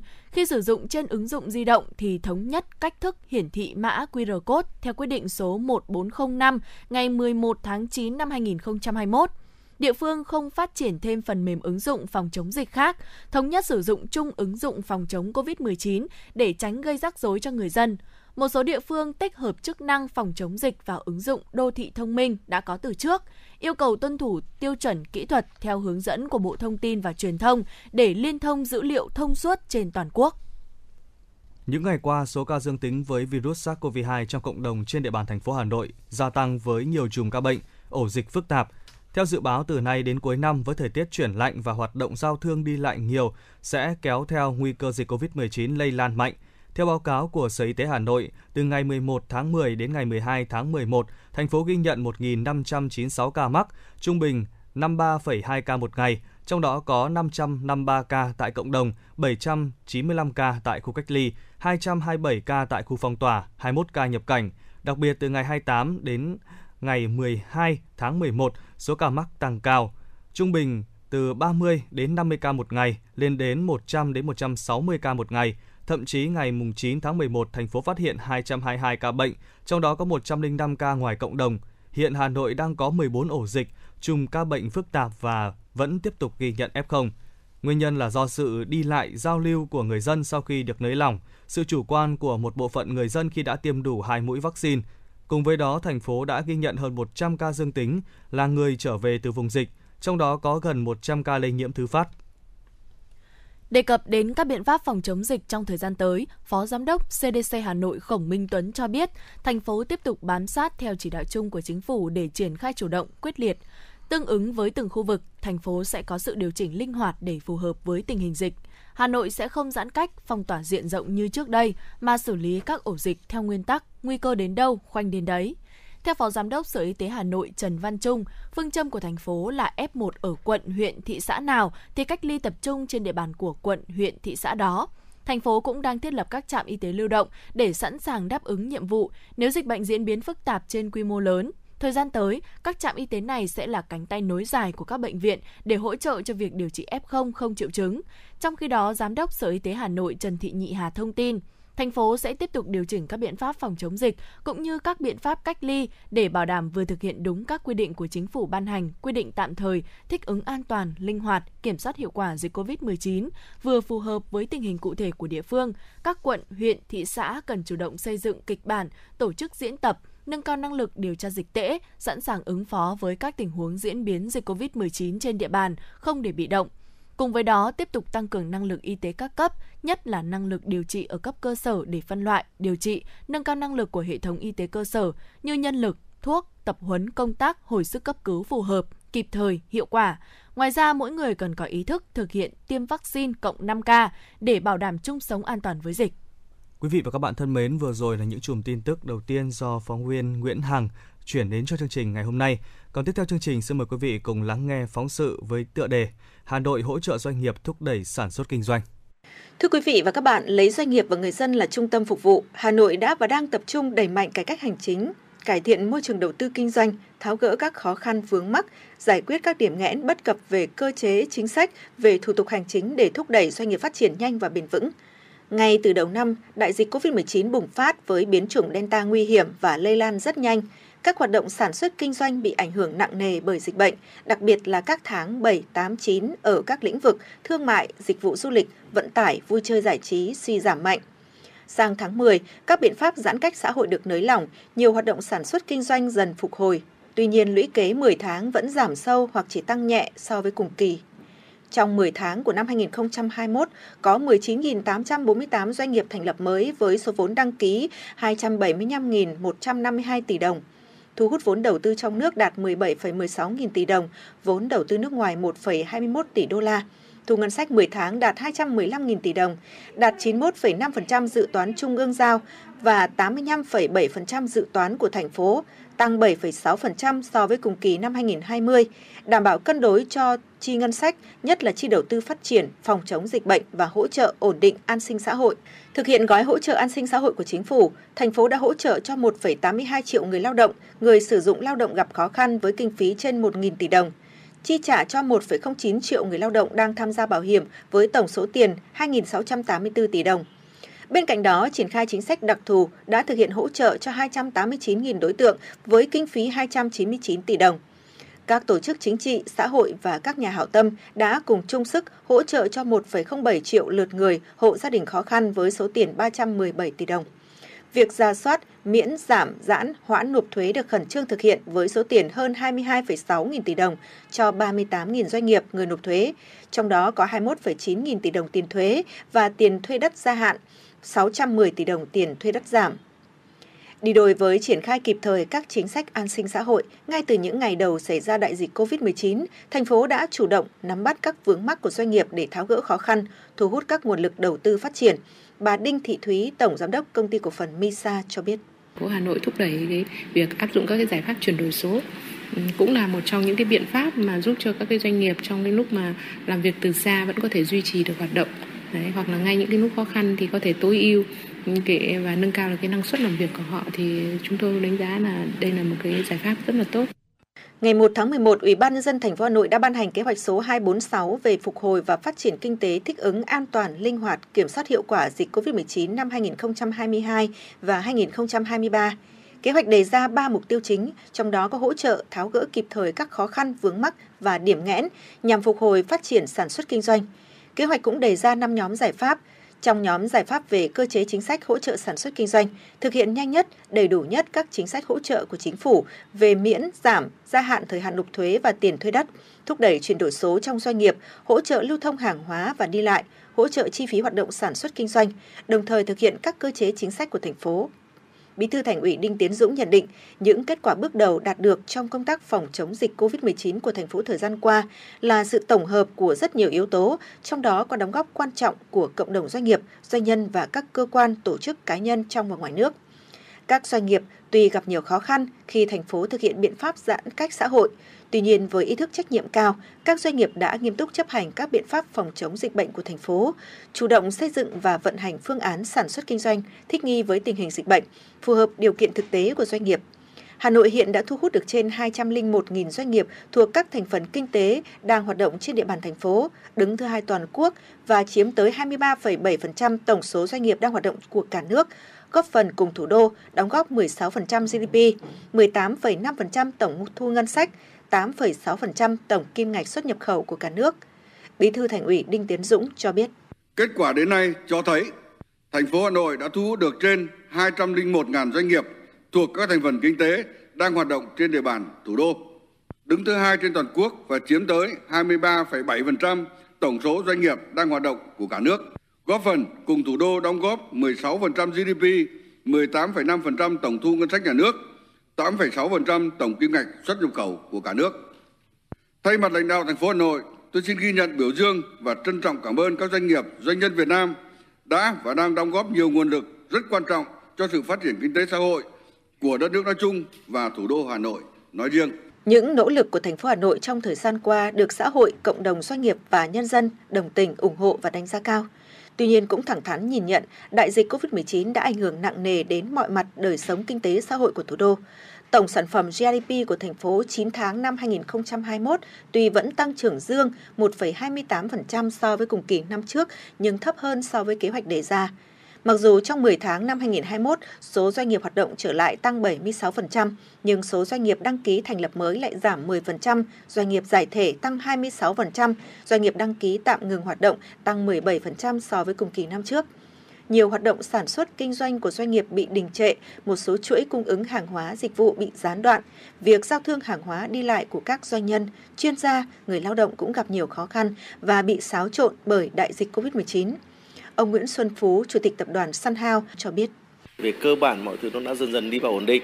Tuy nhiên thì hiện nay thì tình hình ngoài thị trường nội địa tại ở thị trường Việt Nam thì cái tình hình chung trên toàn cầu là cũng có rất nhiều cái biến động ví dụ như giá cả nguyên liệu cũng đang tăng rất là cao rồi tình hình mà uh, hàng hóa cũng như là chuỗi cung ứng toàn cầu đang ảnh hưởng nghiêm trọng bởi dịch bệnh vậy nên những cái nguồn nguyên liệu vật liệu phải nhập khẩu từ nước ngoài là bản thân là cũng đang gặp rất nhiều khó khăn.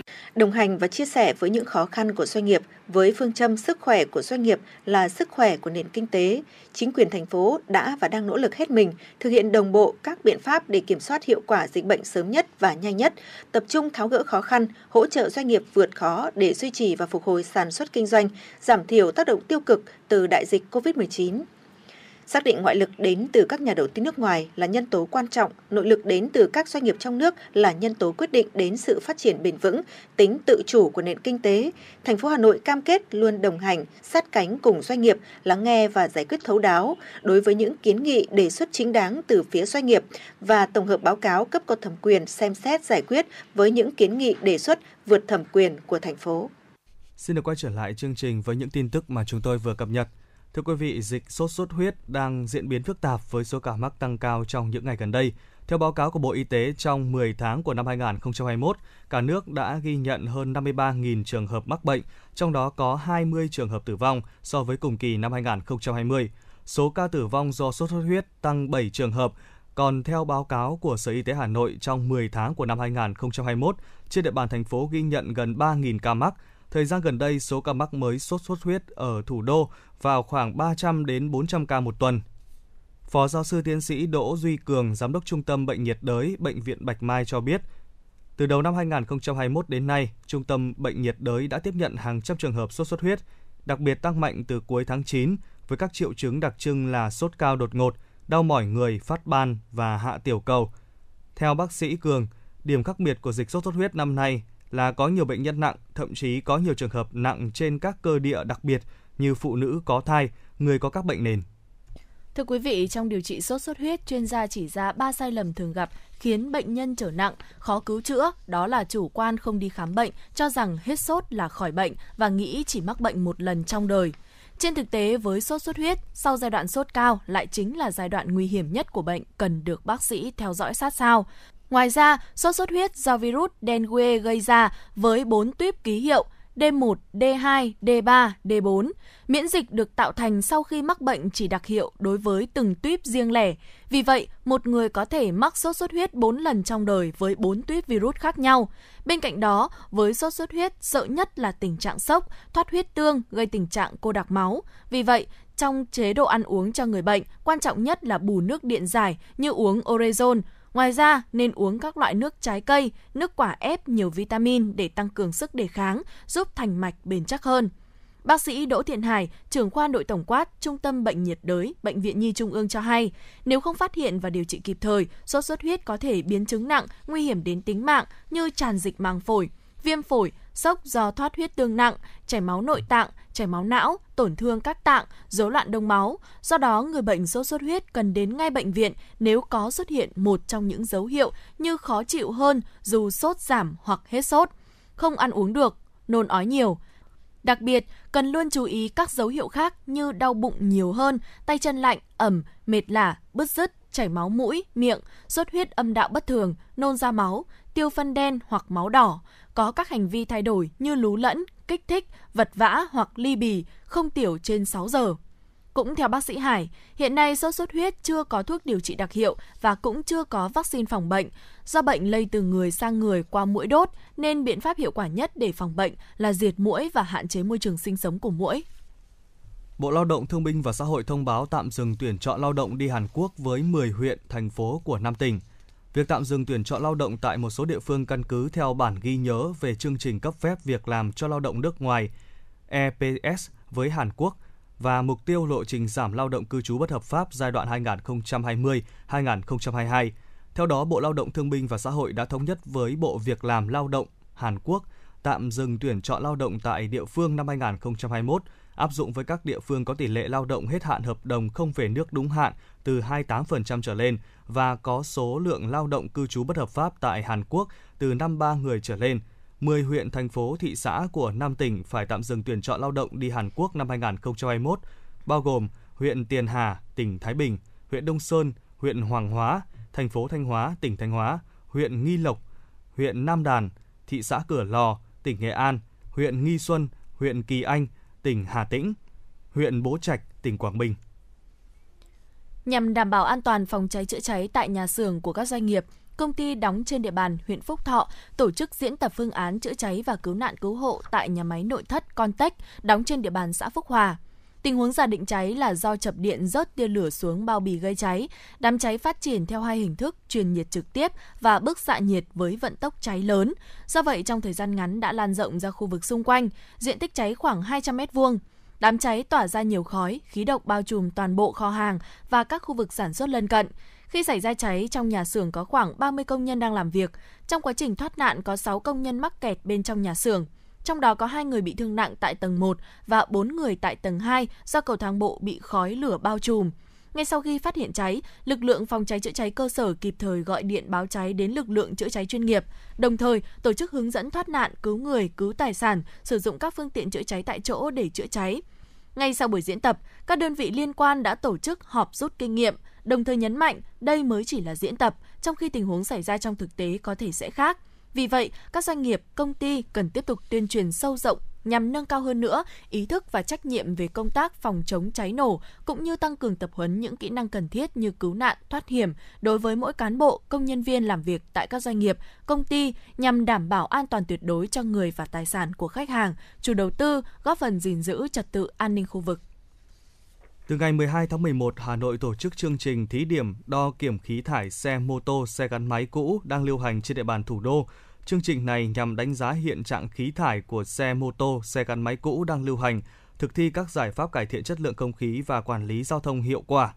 Để được hỗ trợ chuyển đổi xe máy cũ thải bỏ, người dân phải thỏa mãn các điều kiện.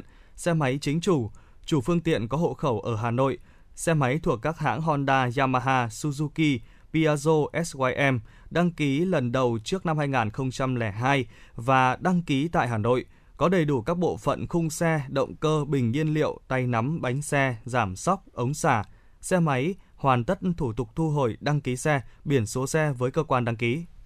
Quý vị thính giả thân mến, vừa rồi tiếp tục là những thông tin do phóng viên của chương trình gửi tới quý vị thính giả. Nếu như quý vị có những tin tức gì cần chia sẻ hay những yêu cầu âm nhạc nào có thể liên hệ với chúng tôi thông qua số hotline 024 3773 6688. Chương trình sẽ sẵn sàng phục vụ tất cả quý vị thính giả. Còn bây giờ xin mời quý vị quay trở lại với chuyển động Hà Nội chiều, lắng nghe phóng sự cộng đồng doanh nghiệp trách nhiệm tâm huyết đối với sự phát triển của thủ đô.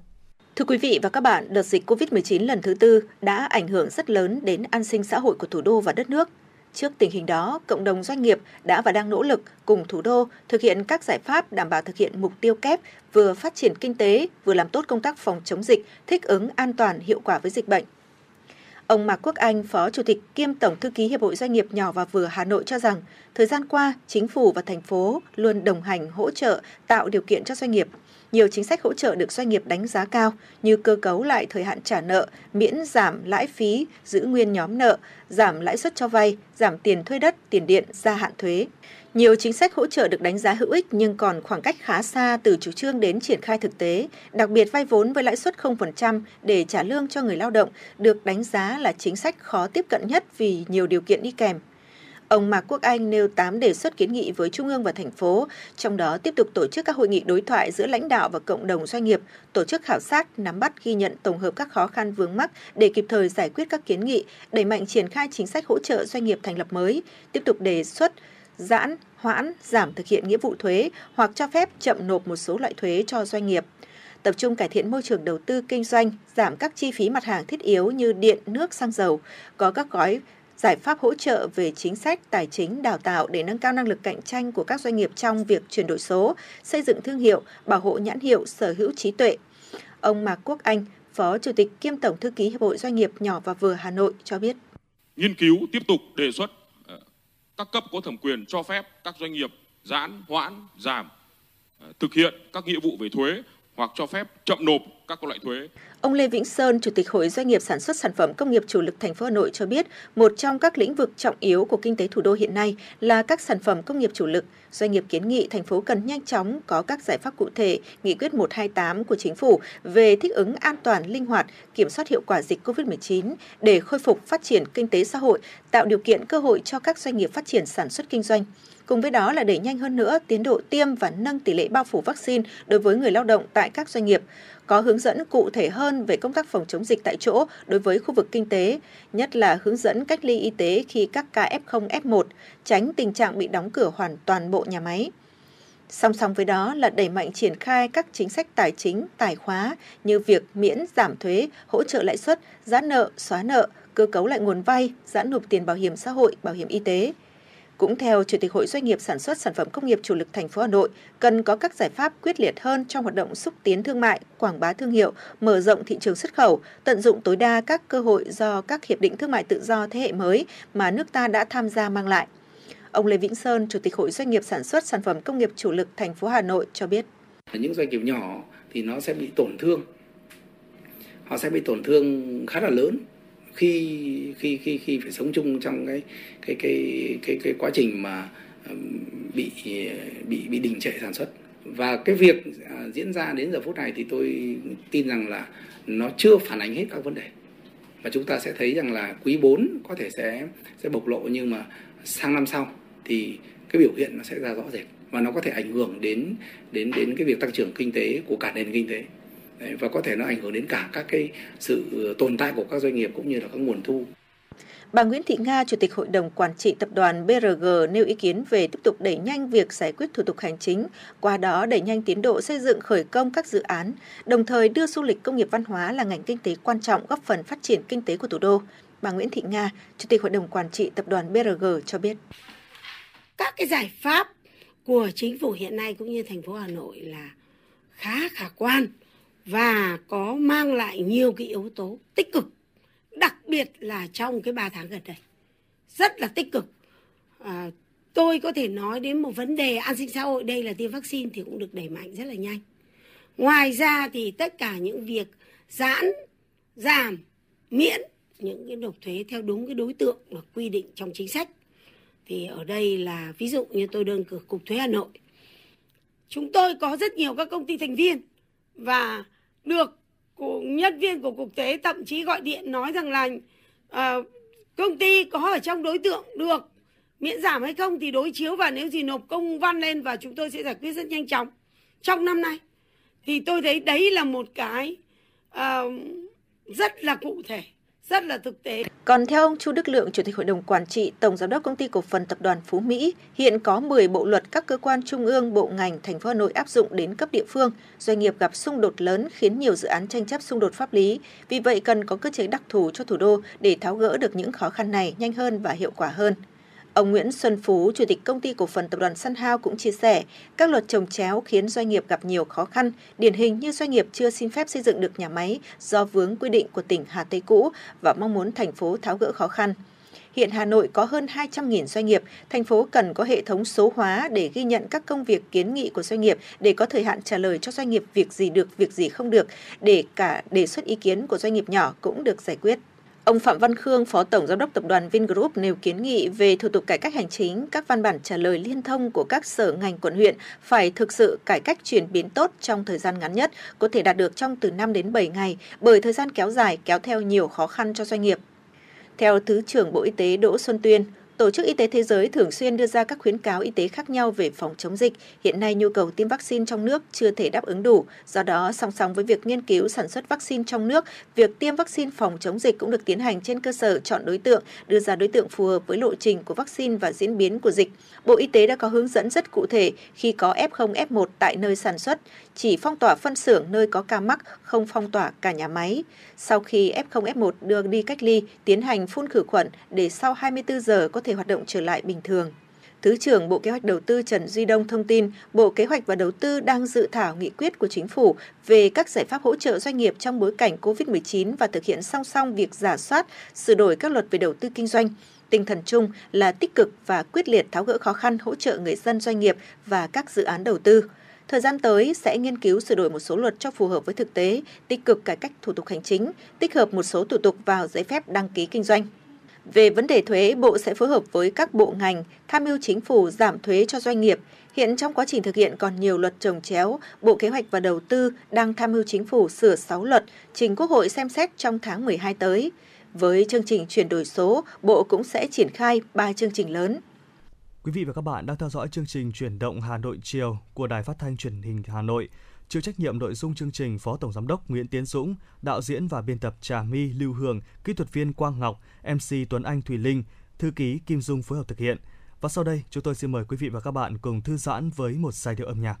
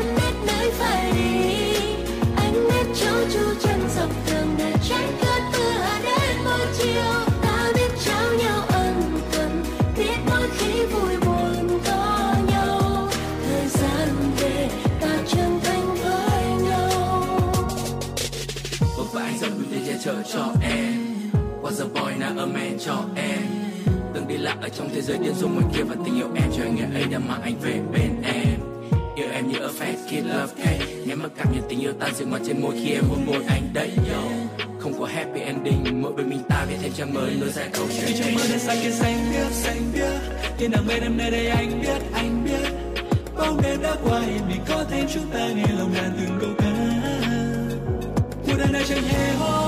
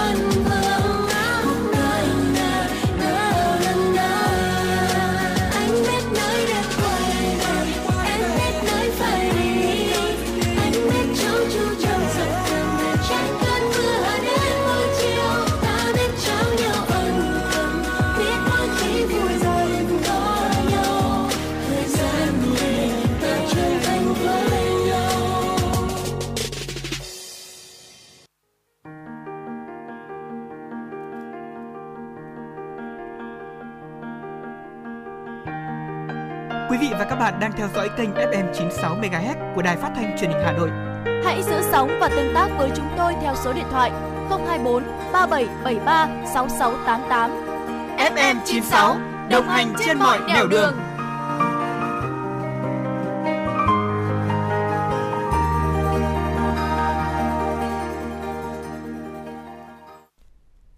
thính giả thân mến, xin được quay trở lại tiếp tục với chương trình chuyển động Hà Nội chiều. Bây giờ thì Thùy Linh và Tuấn Anh xin được tiếp tục gửi tới quý vị thính giả những thông tin do phóng viên của chúng tôi mới cập nhật.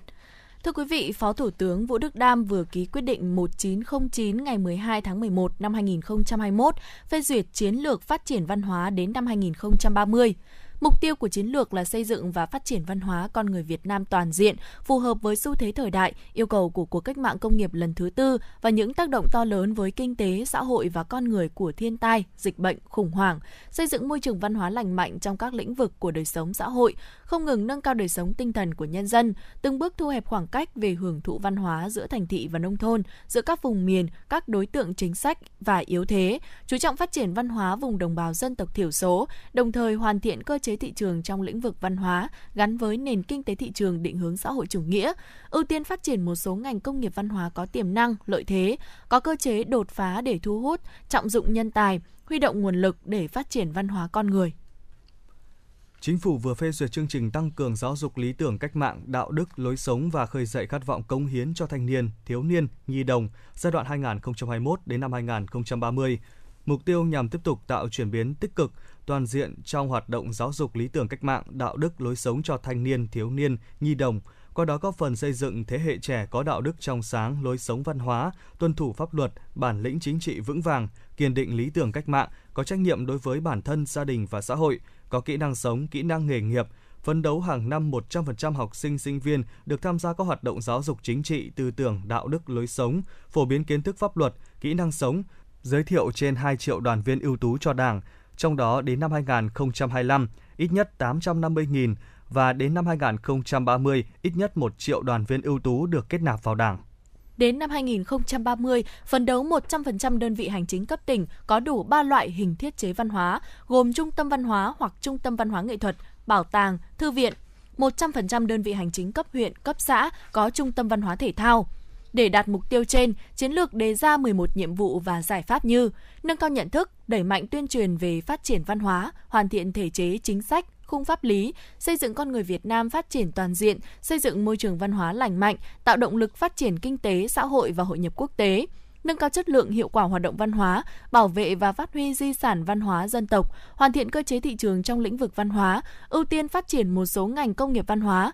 Ngoài ra, chiến lược còn đề cập đến tạo đột phá phát triển nguồn nhân lực trong lĩnh vực văn hóa, nghệ thuật, đẩy mạnh nghiên cứu khoa học, công nghệ và chuyển đổi số trong lĩnh vực văn hóa. Nhiều địa phương của Việt Nam đã sẵn sàng các điều kiện thí điểm đón khách quốc tế. Trong đó, thành phố Phú Quốc, tỉnh Kiên Giang sẽ đón đoàn khách Hàn Quốc đầu tiên vào ngày 20 tháng 11 tới. Đó là nội dung thông tin được chia sẻ tại buổi tọa đàm trực tuyến Du lịch Việt Nam thí điểm mở cửa đón khách quốc tế do báo điện tử Dân Việt phối hợp cùng Tổng cục Du lịch tổ chức sáng qua. Lộ trình thí điểm đón khách quốc tế sẽ theo 3 giai đoạn. Giai đoạn 1 sẽ được triển khai trong tháng 11 này. Đối tượng du lịch quốc tế là người nước ngoài và người Việt Nam cư trú tại nước ngoài, bảo đảm được tiêm chủng vaccine COVID-19 đầy đủ hoặc đã chữa khỏi COVID-19 và có xét nghiệm âm tính với SARS-CoV-2 du khách quốc tế sẽ du lịch chọn gói bằng chuyến bay thương mại hoặc chuyến bay thuê bao, thời gian tối thiểu 7 ngày tại một trong năm địa phương được chỉ định. Giai đoạn 2 dự kiến từ tháng 1 năm 2022. Các tiêu chí tương tự như giai đoạn 1. Tuy vậy, sau khi kết thúc 7 ngày ở địa phương đầu tiên thì khách du lịch có thể di chuyển tới các địa phương đã được phép. Giai đoạn 3 sẽ tiến hành mở lại toàn bộ các hoạt động quốc tế nhưng căn cứ vào tình hình dịch bệnh. Không chỉ tại Phú Quốc, Kiên Giang mà các địa phương khác trong danh sách chính phủ phê duyệt được phép thí điểm đón khách quốc tế như Quảng Nam, Đà Nẵng, Nha Trang, Quảng Ninh đều đã sẵn sàng các phương án để đón khách theo hướng dẫn của Bộ Văn hóa Thể thao và Du lịch. Phó Giám đốc Sở Văn hóa Thể thao và Du lịch tỉnh Quảng Nam Lê Ngọc Tường cho biết, địa phương cũng đã chuẩn bị 3 khu du lịch lưu trú là Nam Hội An, Nam Vinpearl và khu du lịch Thánh địa Mỹ Sơn để đón khách quốc tế. Trong giai đoạn 1, du khách sẽ được tham quan phố cổ Hội An và Thánh địa Mỹ Sơn. Trong khi đó, Giám đốc Sở Du lịch tỉnh Khánh Hòa Nguyễn Thị Lệ Thanh cho biết, địa phương đã lập danh sách các khu nghỉ dưỡng cao cấp ở dọc bãi dài được phép đón khách du lịch quốc tế. Một trong những vấn đề được đưa ra bàn luận tại cuộc hội thảo là sẽ thí điểm đón khách của những thị trường nào trong đợt này. Đến nay, việc đón khách quốc tế tới Việt Nam đã sẵn sàng. Tổng cục Du lịch đang phối hợp với các cơ quan ngoại giao của Việt Nam tại nước ngoài, các đại sứ quán tại Việt Nam thực hiện chiến dịch quảng bá để du khách quốc tế cũng như các công ty du lịch trong và ngoài nước nắm được các điều kiện, cơ chế để đưa đón du khách đến Việt Nam một cách an toàn, hiệu quả. Thưa quý vị và các bạn có thể thấy qua những chương tin vừa rồi thì ờ, những tín hiệu đáng mừng với du lịch trên các tỉnh thành đã quay trở lại. Còn với Hà Nội thì sao? Xin mời quý vị cùng lắng nghe phóng sự Du lịch Hà Nội khởi động sau dịch ngay sau đây. Thưa quý vị và các bạn, Bảo tàng Lịch sử Quốc gia vừa phối hợp với công ty lữ hành Hà Nội Tourist khai trương tour du lịch kiến trúc Pháp trong lòng Hà Nội với khoảng 60 khách chia làm 6 đoàn. Đây là tour du lịch đầu tiên của Hà Nội được khởi động lại sau làn sóng tiếp theo của dịch COVID-19 với phương châm du lịch an toàn trong trạng thái bình thường mới. Chủ tịch Hội Lữ hành Hà Nội, Giám đốc Công ty Lữ hành Hà Nội Tourist Phùng Quang Thắng cho biết, để đáp ứng với thực tiễn phát triển và nhu cầu thưởng lãm giá trị lịch sử văn hóa ngày càng cao của đông đảo khách tham quan, đặc biệt trong bối cảnh đại dịch COVID-19 còn diễn biến khó lường, tour du lịch kiến trúc Pháp trong lòng Hà Nội mang đến sự trải nghiệm mới mẻ cho du khách. Du khách có thể vừa đi bộ trên những con phố, vừa khám phá những công trình kiến trúc nổi tiếng của Hà Nội. Ông Phùng Quang Thắng cho biết. Đây là cái tour du lịch an toàn đầu tiên được tổ chức trong uh, thành phố Hà Nội sau cái đợt dịch uh, thứ tư vừa rồi. Và đây là một cái tour mà đang hướng đến mang lại những cái không gian cũng như những cái trải nghiệm à, về văn hóa lịch sử mỹ thuật thuật kiến trúc vân vân cho người dân thủ đô. Và đặc biệt là đối với các gia đình đối với trẻ em sau một thời gian giãn cách xã hội ở trong nhà rất là bức bách thì đây là một cái thời điểm mà thích hợp. Tour là điểm đến bảo tàng lịch sử quốc gia với các cái di tích, các điểm đến tại Hà Nội mà nó có những cái liên quan liên quan ở đây thì là có những sự kết nối giữa bảo tàng lịch sử quốc gia với các điểm đến không chỉ kết nối về mặt kiến trúc mà kết nối về mặt lịch sử. Trong khoảng 1 giờ 30 phút đi bộ trải nghiệm, du khách sẽ được kết nối các điểm tham quan, Bảo tàng Lịch sử Quốc gia, Nhà hát lớn Hà Nội, khách sạn Sofitel Metropole, Bắc Bộ Phủ, Vườn Hoa Con Cóc. Qua phần thuyết minh sống động cùng nhiều thông tin phong phú hấp dẫn, du khách sẽ có cái nhìn tổng quan, nhận diện và so sánh để thấy được giá trị nổi bật của các công trình kiến trúc, phong cách kiến trúc, sự giao thoa tiếp biến văn hóa Việt Nam với văn hóa phương Tây đầu thế kỷ 20. Là một trong những du khách đầu tiên tham gia trải nghiệm tour, ông Dư Khánh Toàn, 73 tuổi ở Tràng Thi, quận Hoàn Kiếm bày tỏ, Ông rất thích tour du lịch này vì đã lâu không được thoải mái dạo phố và tham quan các di tích. Mặc dù đã nhiều lần đến bảo tàng, ngắm nhà hát lớn, khách sạn Metropole, nhưng được đi bộ, trải nghiệm và nghe thuyết minh, ông hiểu và yêu hơn về các di tích mà tưởng như đã quen thuộc với mình. Ông Dư Khánh Toàn cho biết. Trước tiên là an toàn là trên hết. Nói chung tôi du lịch này làm là rất là hợp lý, tôi thấy là rất tốt. Để làm sao trước tiên là chữ an toàn. Cái thai được mọi người dân đi như thế này thì cũng rất là tận nguyện. Ban tổ chức cho biết buổi khai trương tour kiến trúc Pháp trong lòng Hà Nội có khoảng 60 người với nhiều độ tuổi, trong đó phần lớn là trẻ em được chia làm 6 đoàn nhỏ. Để đảm bảo an toàn và theo quy định trong giai đoạn hiện nay, mỗi đoàn tour không quá 10 thành viên, các đoàn sẽ giữ khoảng cách và không tiếp xúc với nhau theo phương châm không chạm. Chị Trần Thị Hồng Liên, một du khách cho biết.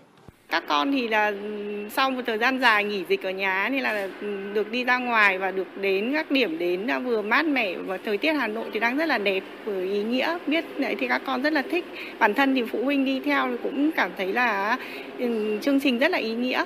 Với cả là ờ, được cũng được trải nghiệm cùng các con nữa. Nên là à, mọi người đều rất cảm thấy là thú vị. Tour bộ hành kiến trúc Pháp trong lòng Hà Nội được tổ chức vào thứ Bảy và Chủ nhật hàng tuần.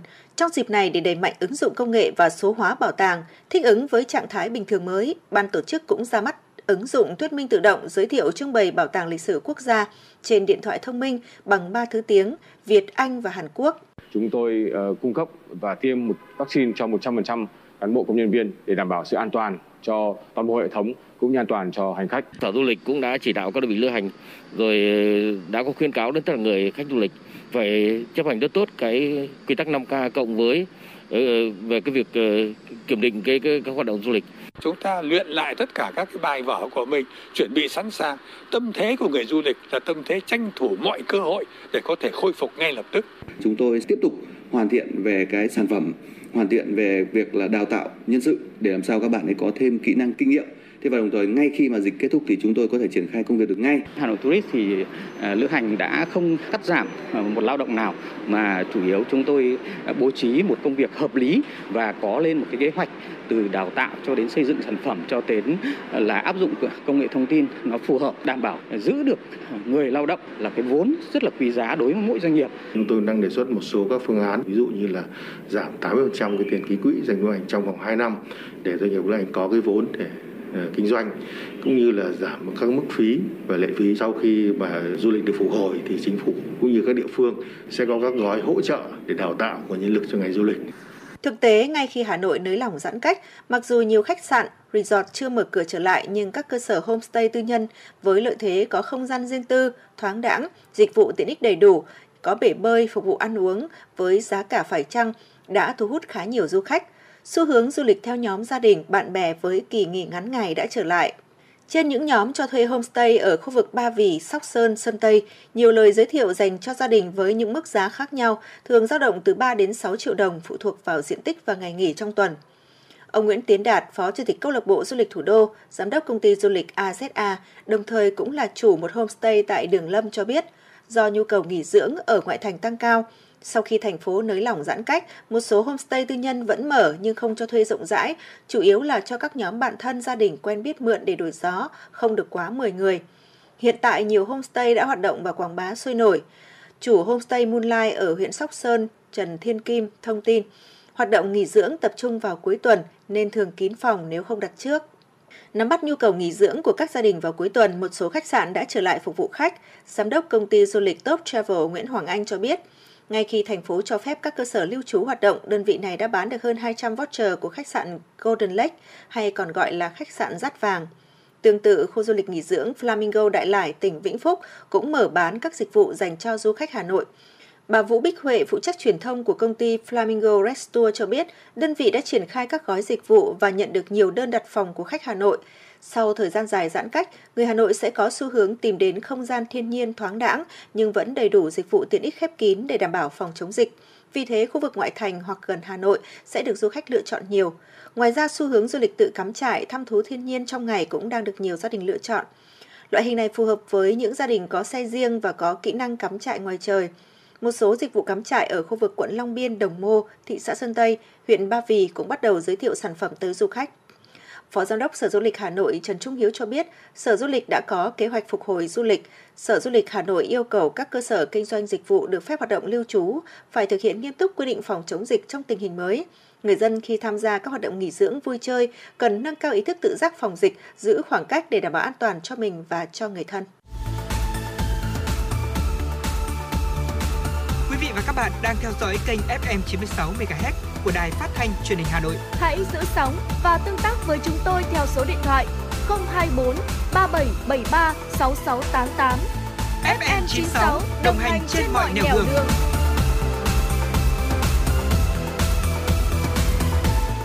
Thưa quý vị và các bạn, để đáp ứng yêu cầu mới, Ban Thường vụ Thành ủy Hà Nội giao Đảng đoàn Hội đồng Nhân dân thành phố tham mưu dự thảo đề án nâng cao năng lực hiệu lực hiệu quả hoạt động của Hội đồng Nhân dân các cấp thành phố Hà Nội giai đoạn 2021-2026 gắn với thực hiện thí điểm tổ chức mô hình chính quyền đô thị tại thành phố Hà Nội. Qua đó tạo chuyển biến đồng bộ, nâng cao hơn nữa chất lượng và hiệu quả hoạt động của Hội đồng Nhân dân các cấp ở thủ đô. Việc xây dựng đề án nâng cao năng lực hiệu lực hiệu quả hoạt động của Hội đồng Nhân dân các cấp thành phố Hà Nội giai đoạn 2021-2026 gắn với thực hiện thí điểm tổ chức mô hình chính quyền đô thị tại thành phố Hà Nội sẽ phù hợp với những quy định đặc thù để thủ đô ngày càng phát triển. Theo Phó Bí thư Thành ủy, Chủ tịch Hội đồng Nhân dân thành phố Hà Nội Nguyễn Ngọc Tuấn, thực hiện luật sửa đổi bổ sung một số điều của luật tổ chức chính quyền địa phương và nghị quyết số 97 ngày 27 tháng 11 năm 2019 của Quốc hội về thí điểm tổ chức mô hình chính quyền đô thị tại thành phố Hà Nội, nhiệm kỳ 2021-2026. Thực tế, số lượng đại biểu Hội đồng Nhân dân các cấp thành phố Hà Nội ít hơn nhiệm kỳ trước.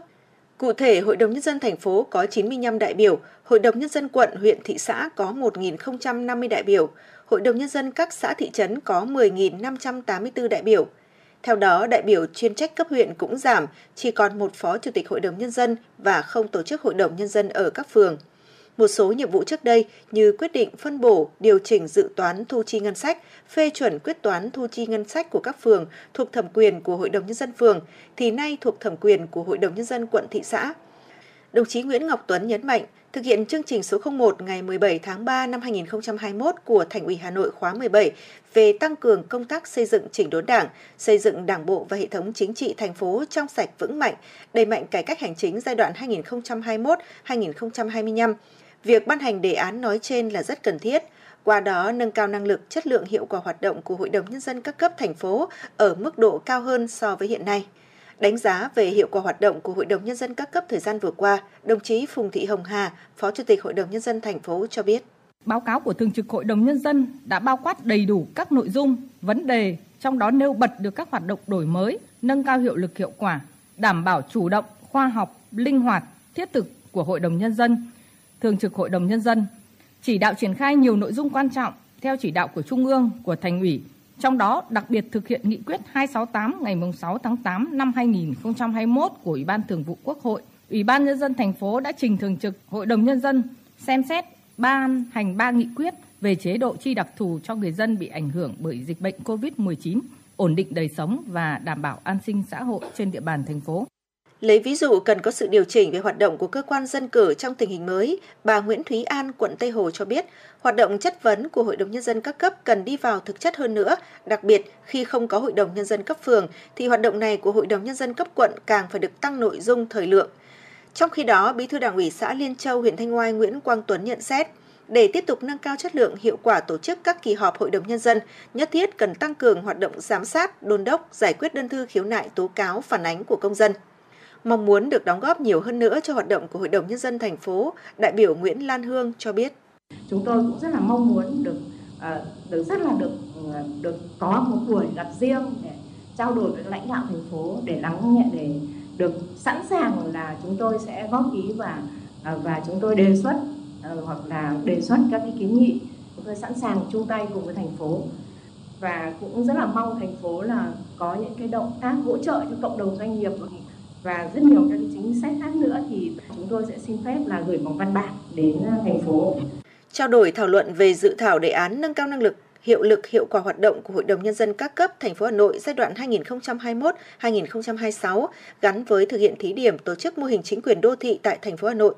Các đại biểu Hội đồng Nhân dân thành phố và quận huyện thị xã đều đồng tình cao với năm nhiệm vụ trọng tâm gắn với năm nhóm giải pháp chủ yếu để nâng cao năng lực, hiệu quả hoạt động của cơ quan dân cử các cấp thời gian tới.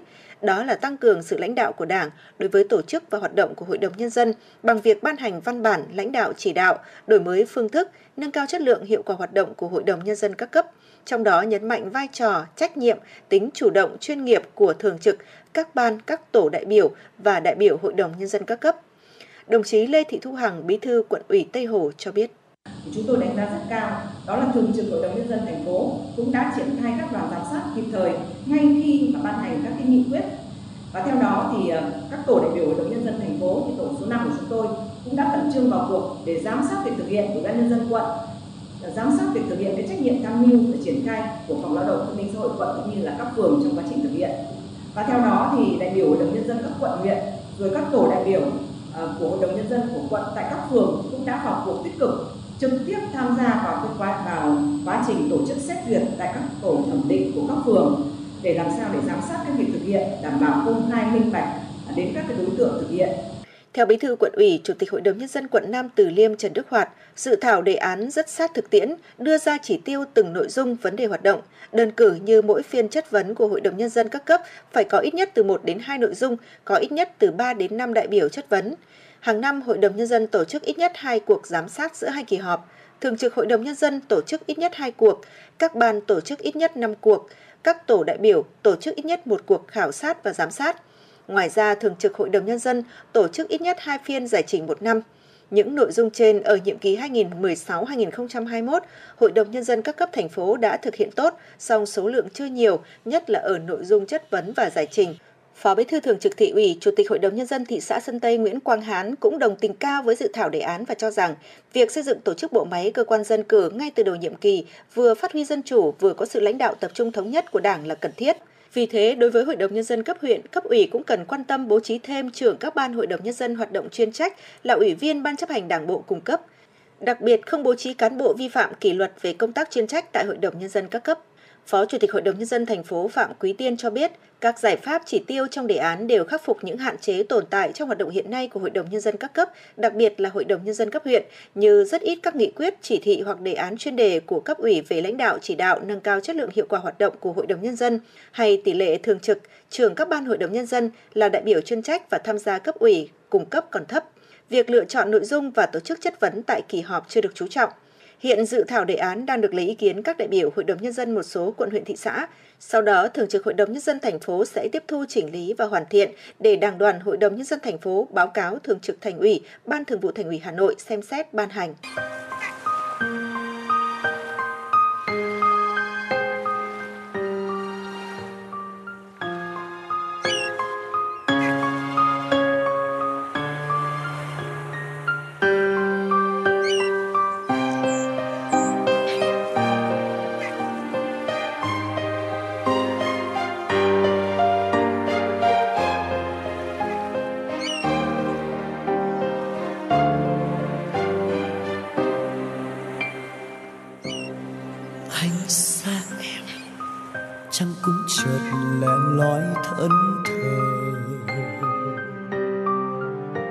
Vẫn thấy mình dài rộng thế. Xa cánh buồm một chút đã cô đơn. Gió thầm không nói, mà sao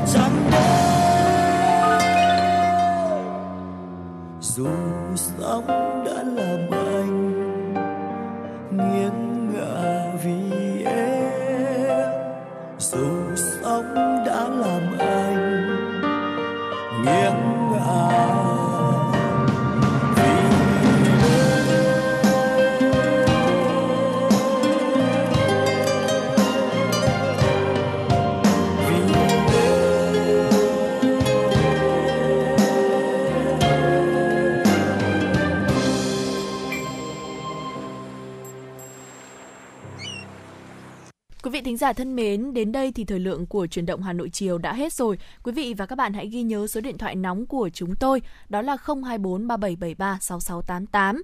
Chúng tôi xin được nhắc lại số điện thoại nóng của chương trình là 024 3773 6688. Hãy tương tác với chúng tôi để chia sẻ những vấn đề và quý vị mà các bạn đang quan tâm hay những điều cần chia sẻ và cả những mong muốn được tặng một món quà âm nhạc hay lời nhắn gửi cho bạn bè người thân nữa. Còn bây giờ thì Thùy Linh và Tuấn Anh xin nói lời chào tạm biệt đến tất cả quý vị thính giả. Hẹn gặp lại quý vị trong những chương trình truyền động Hà Nội tiếp theo.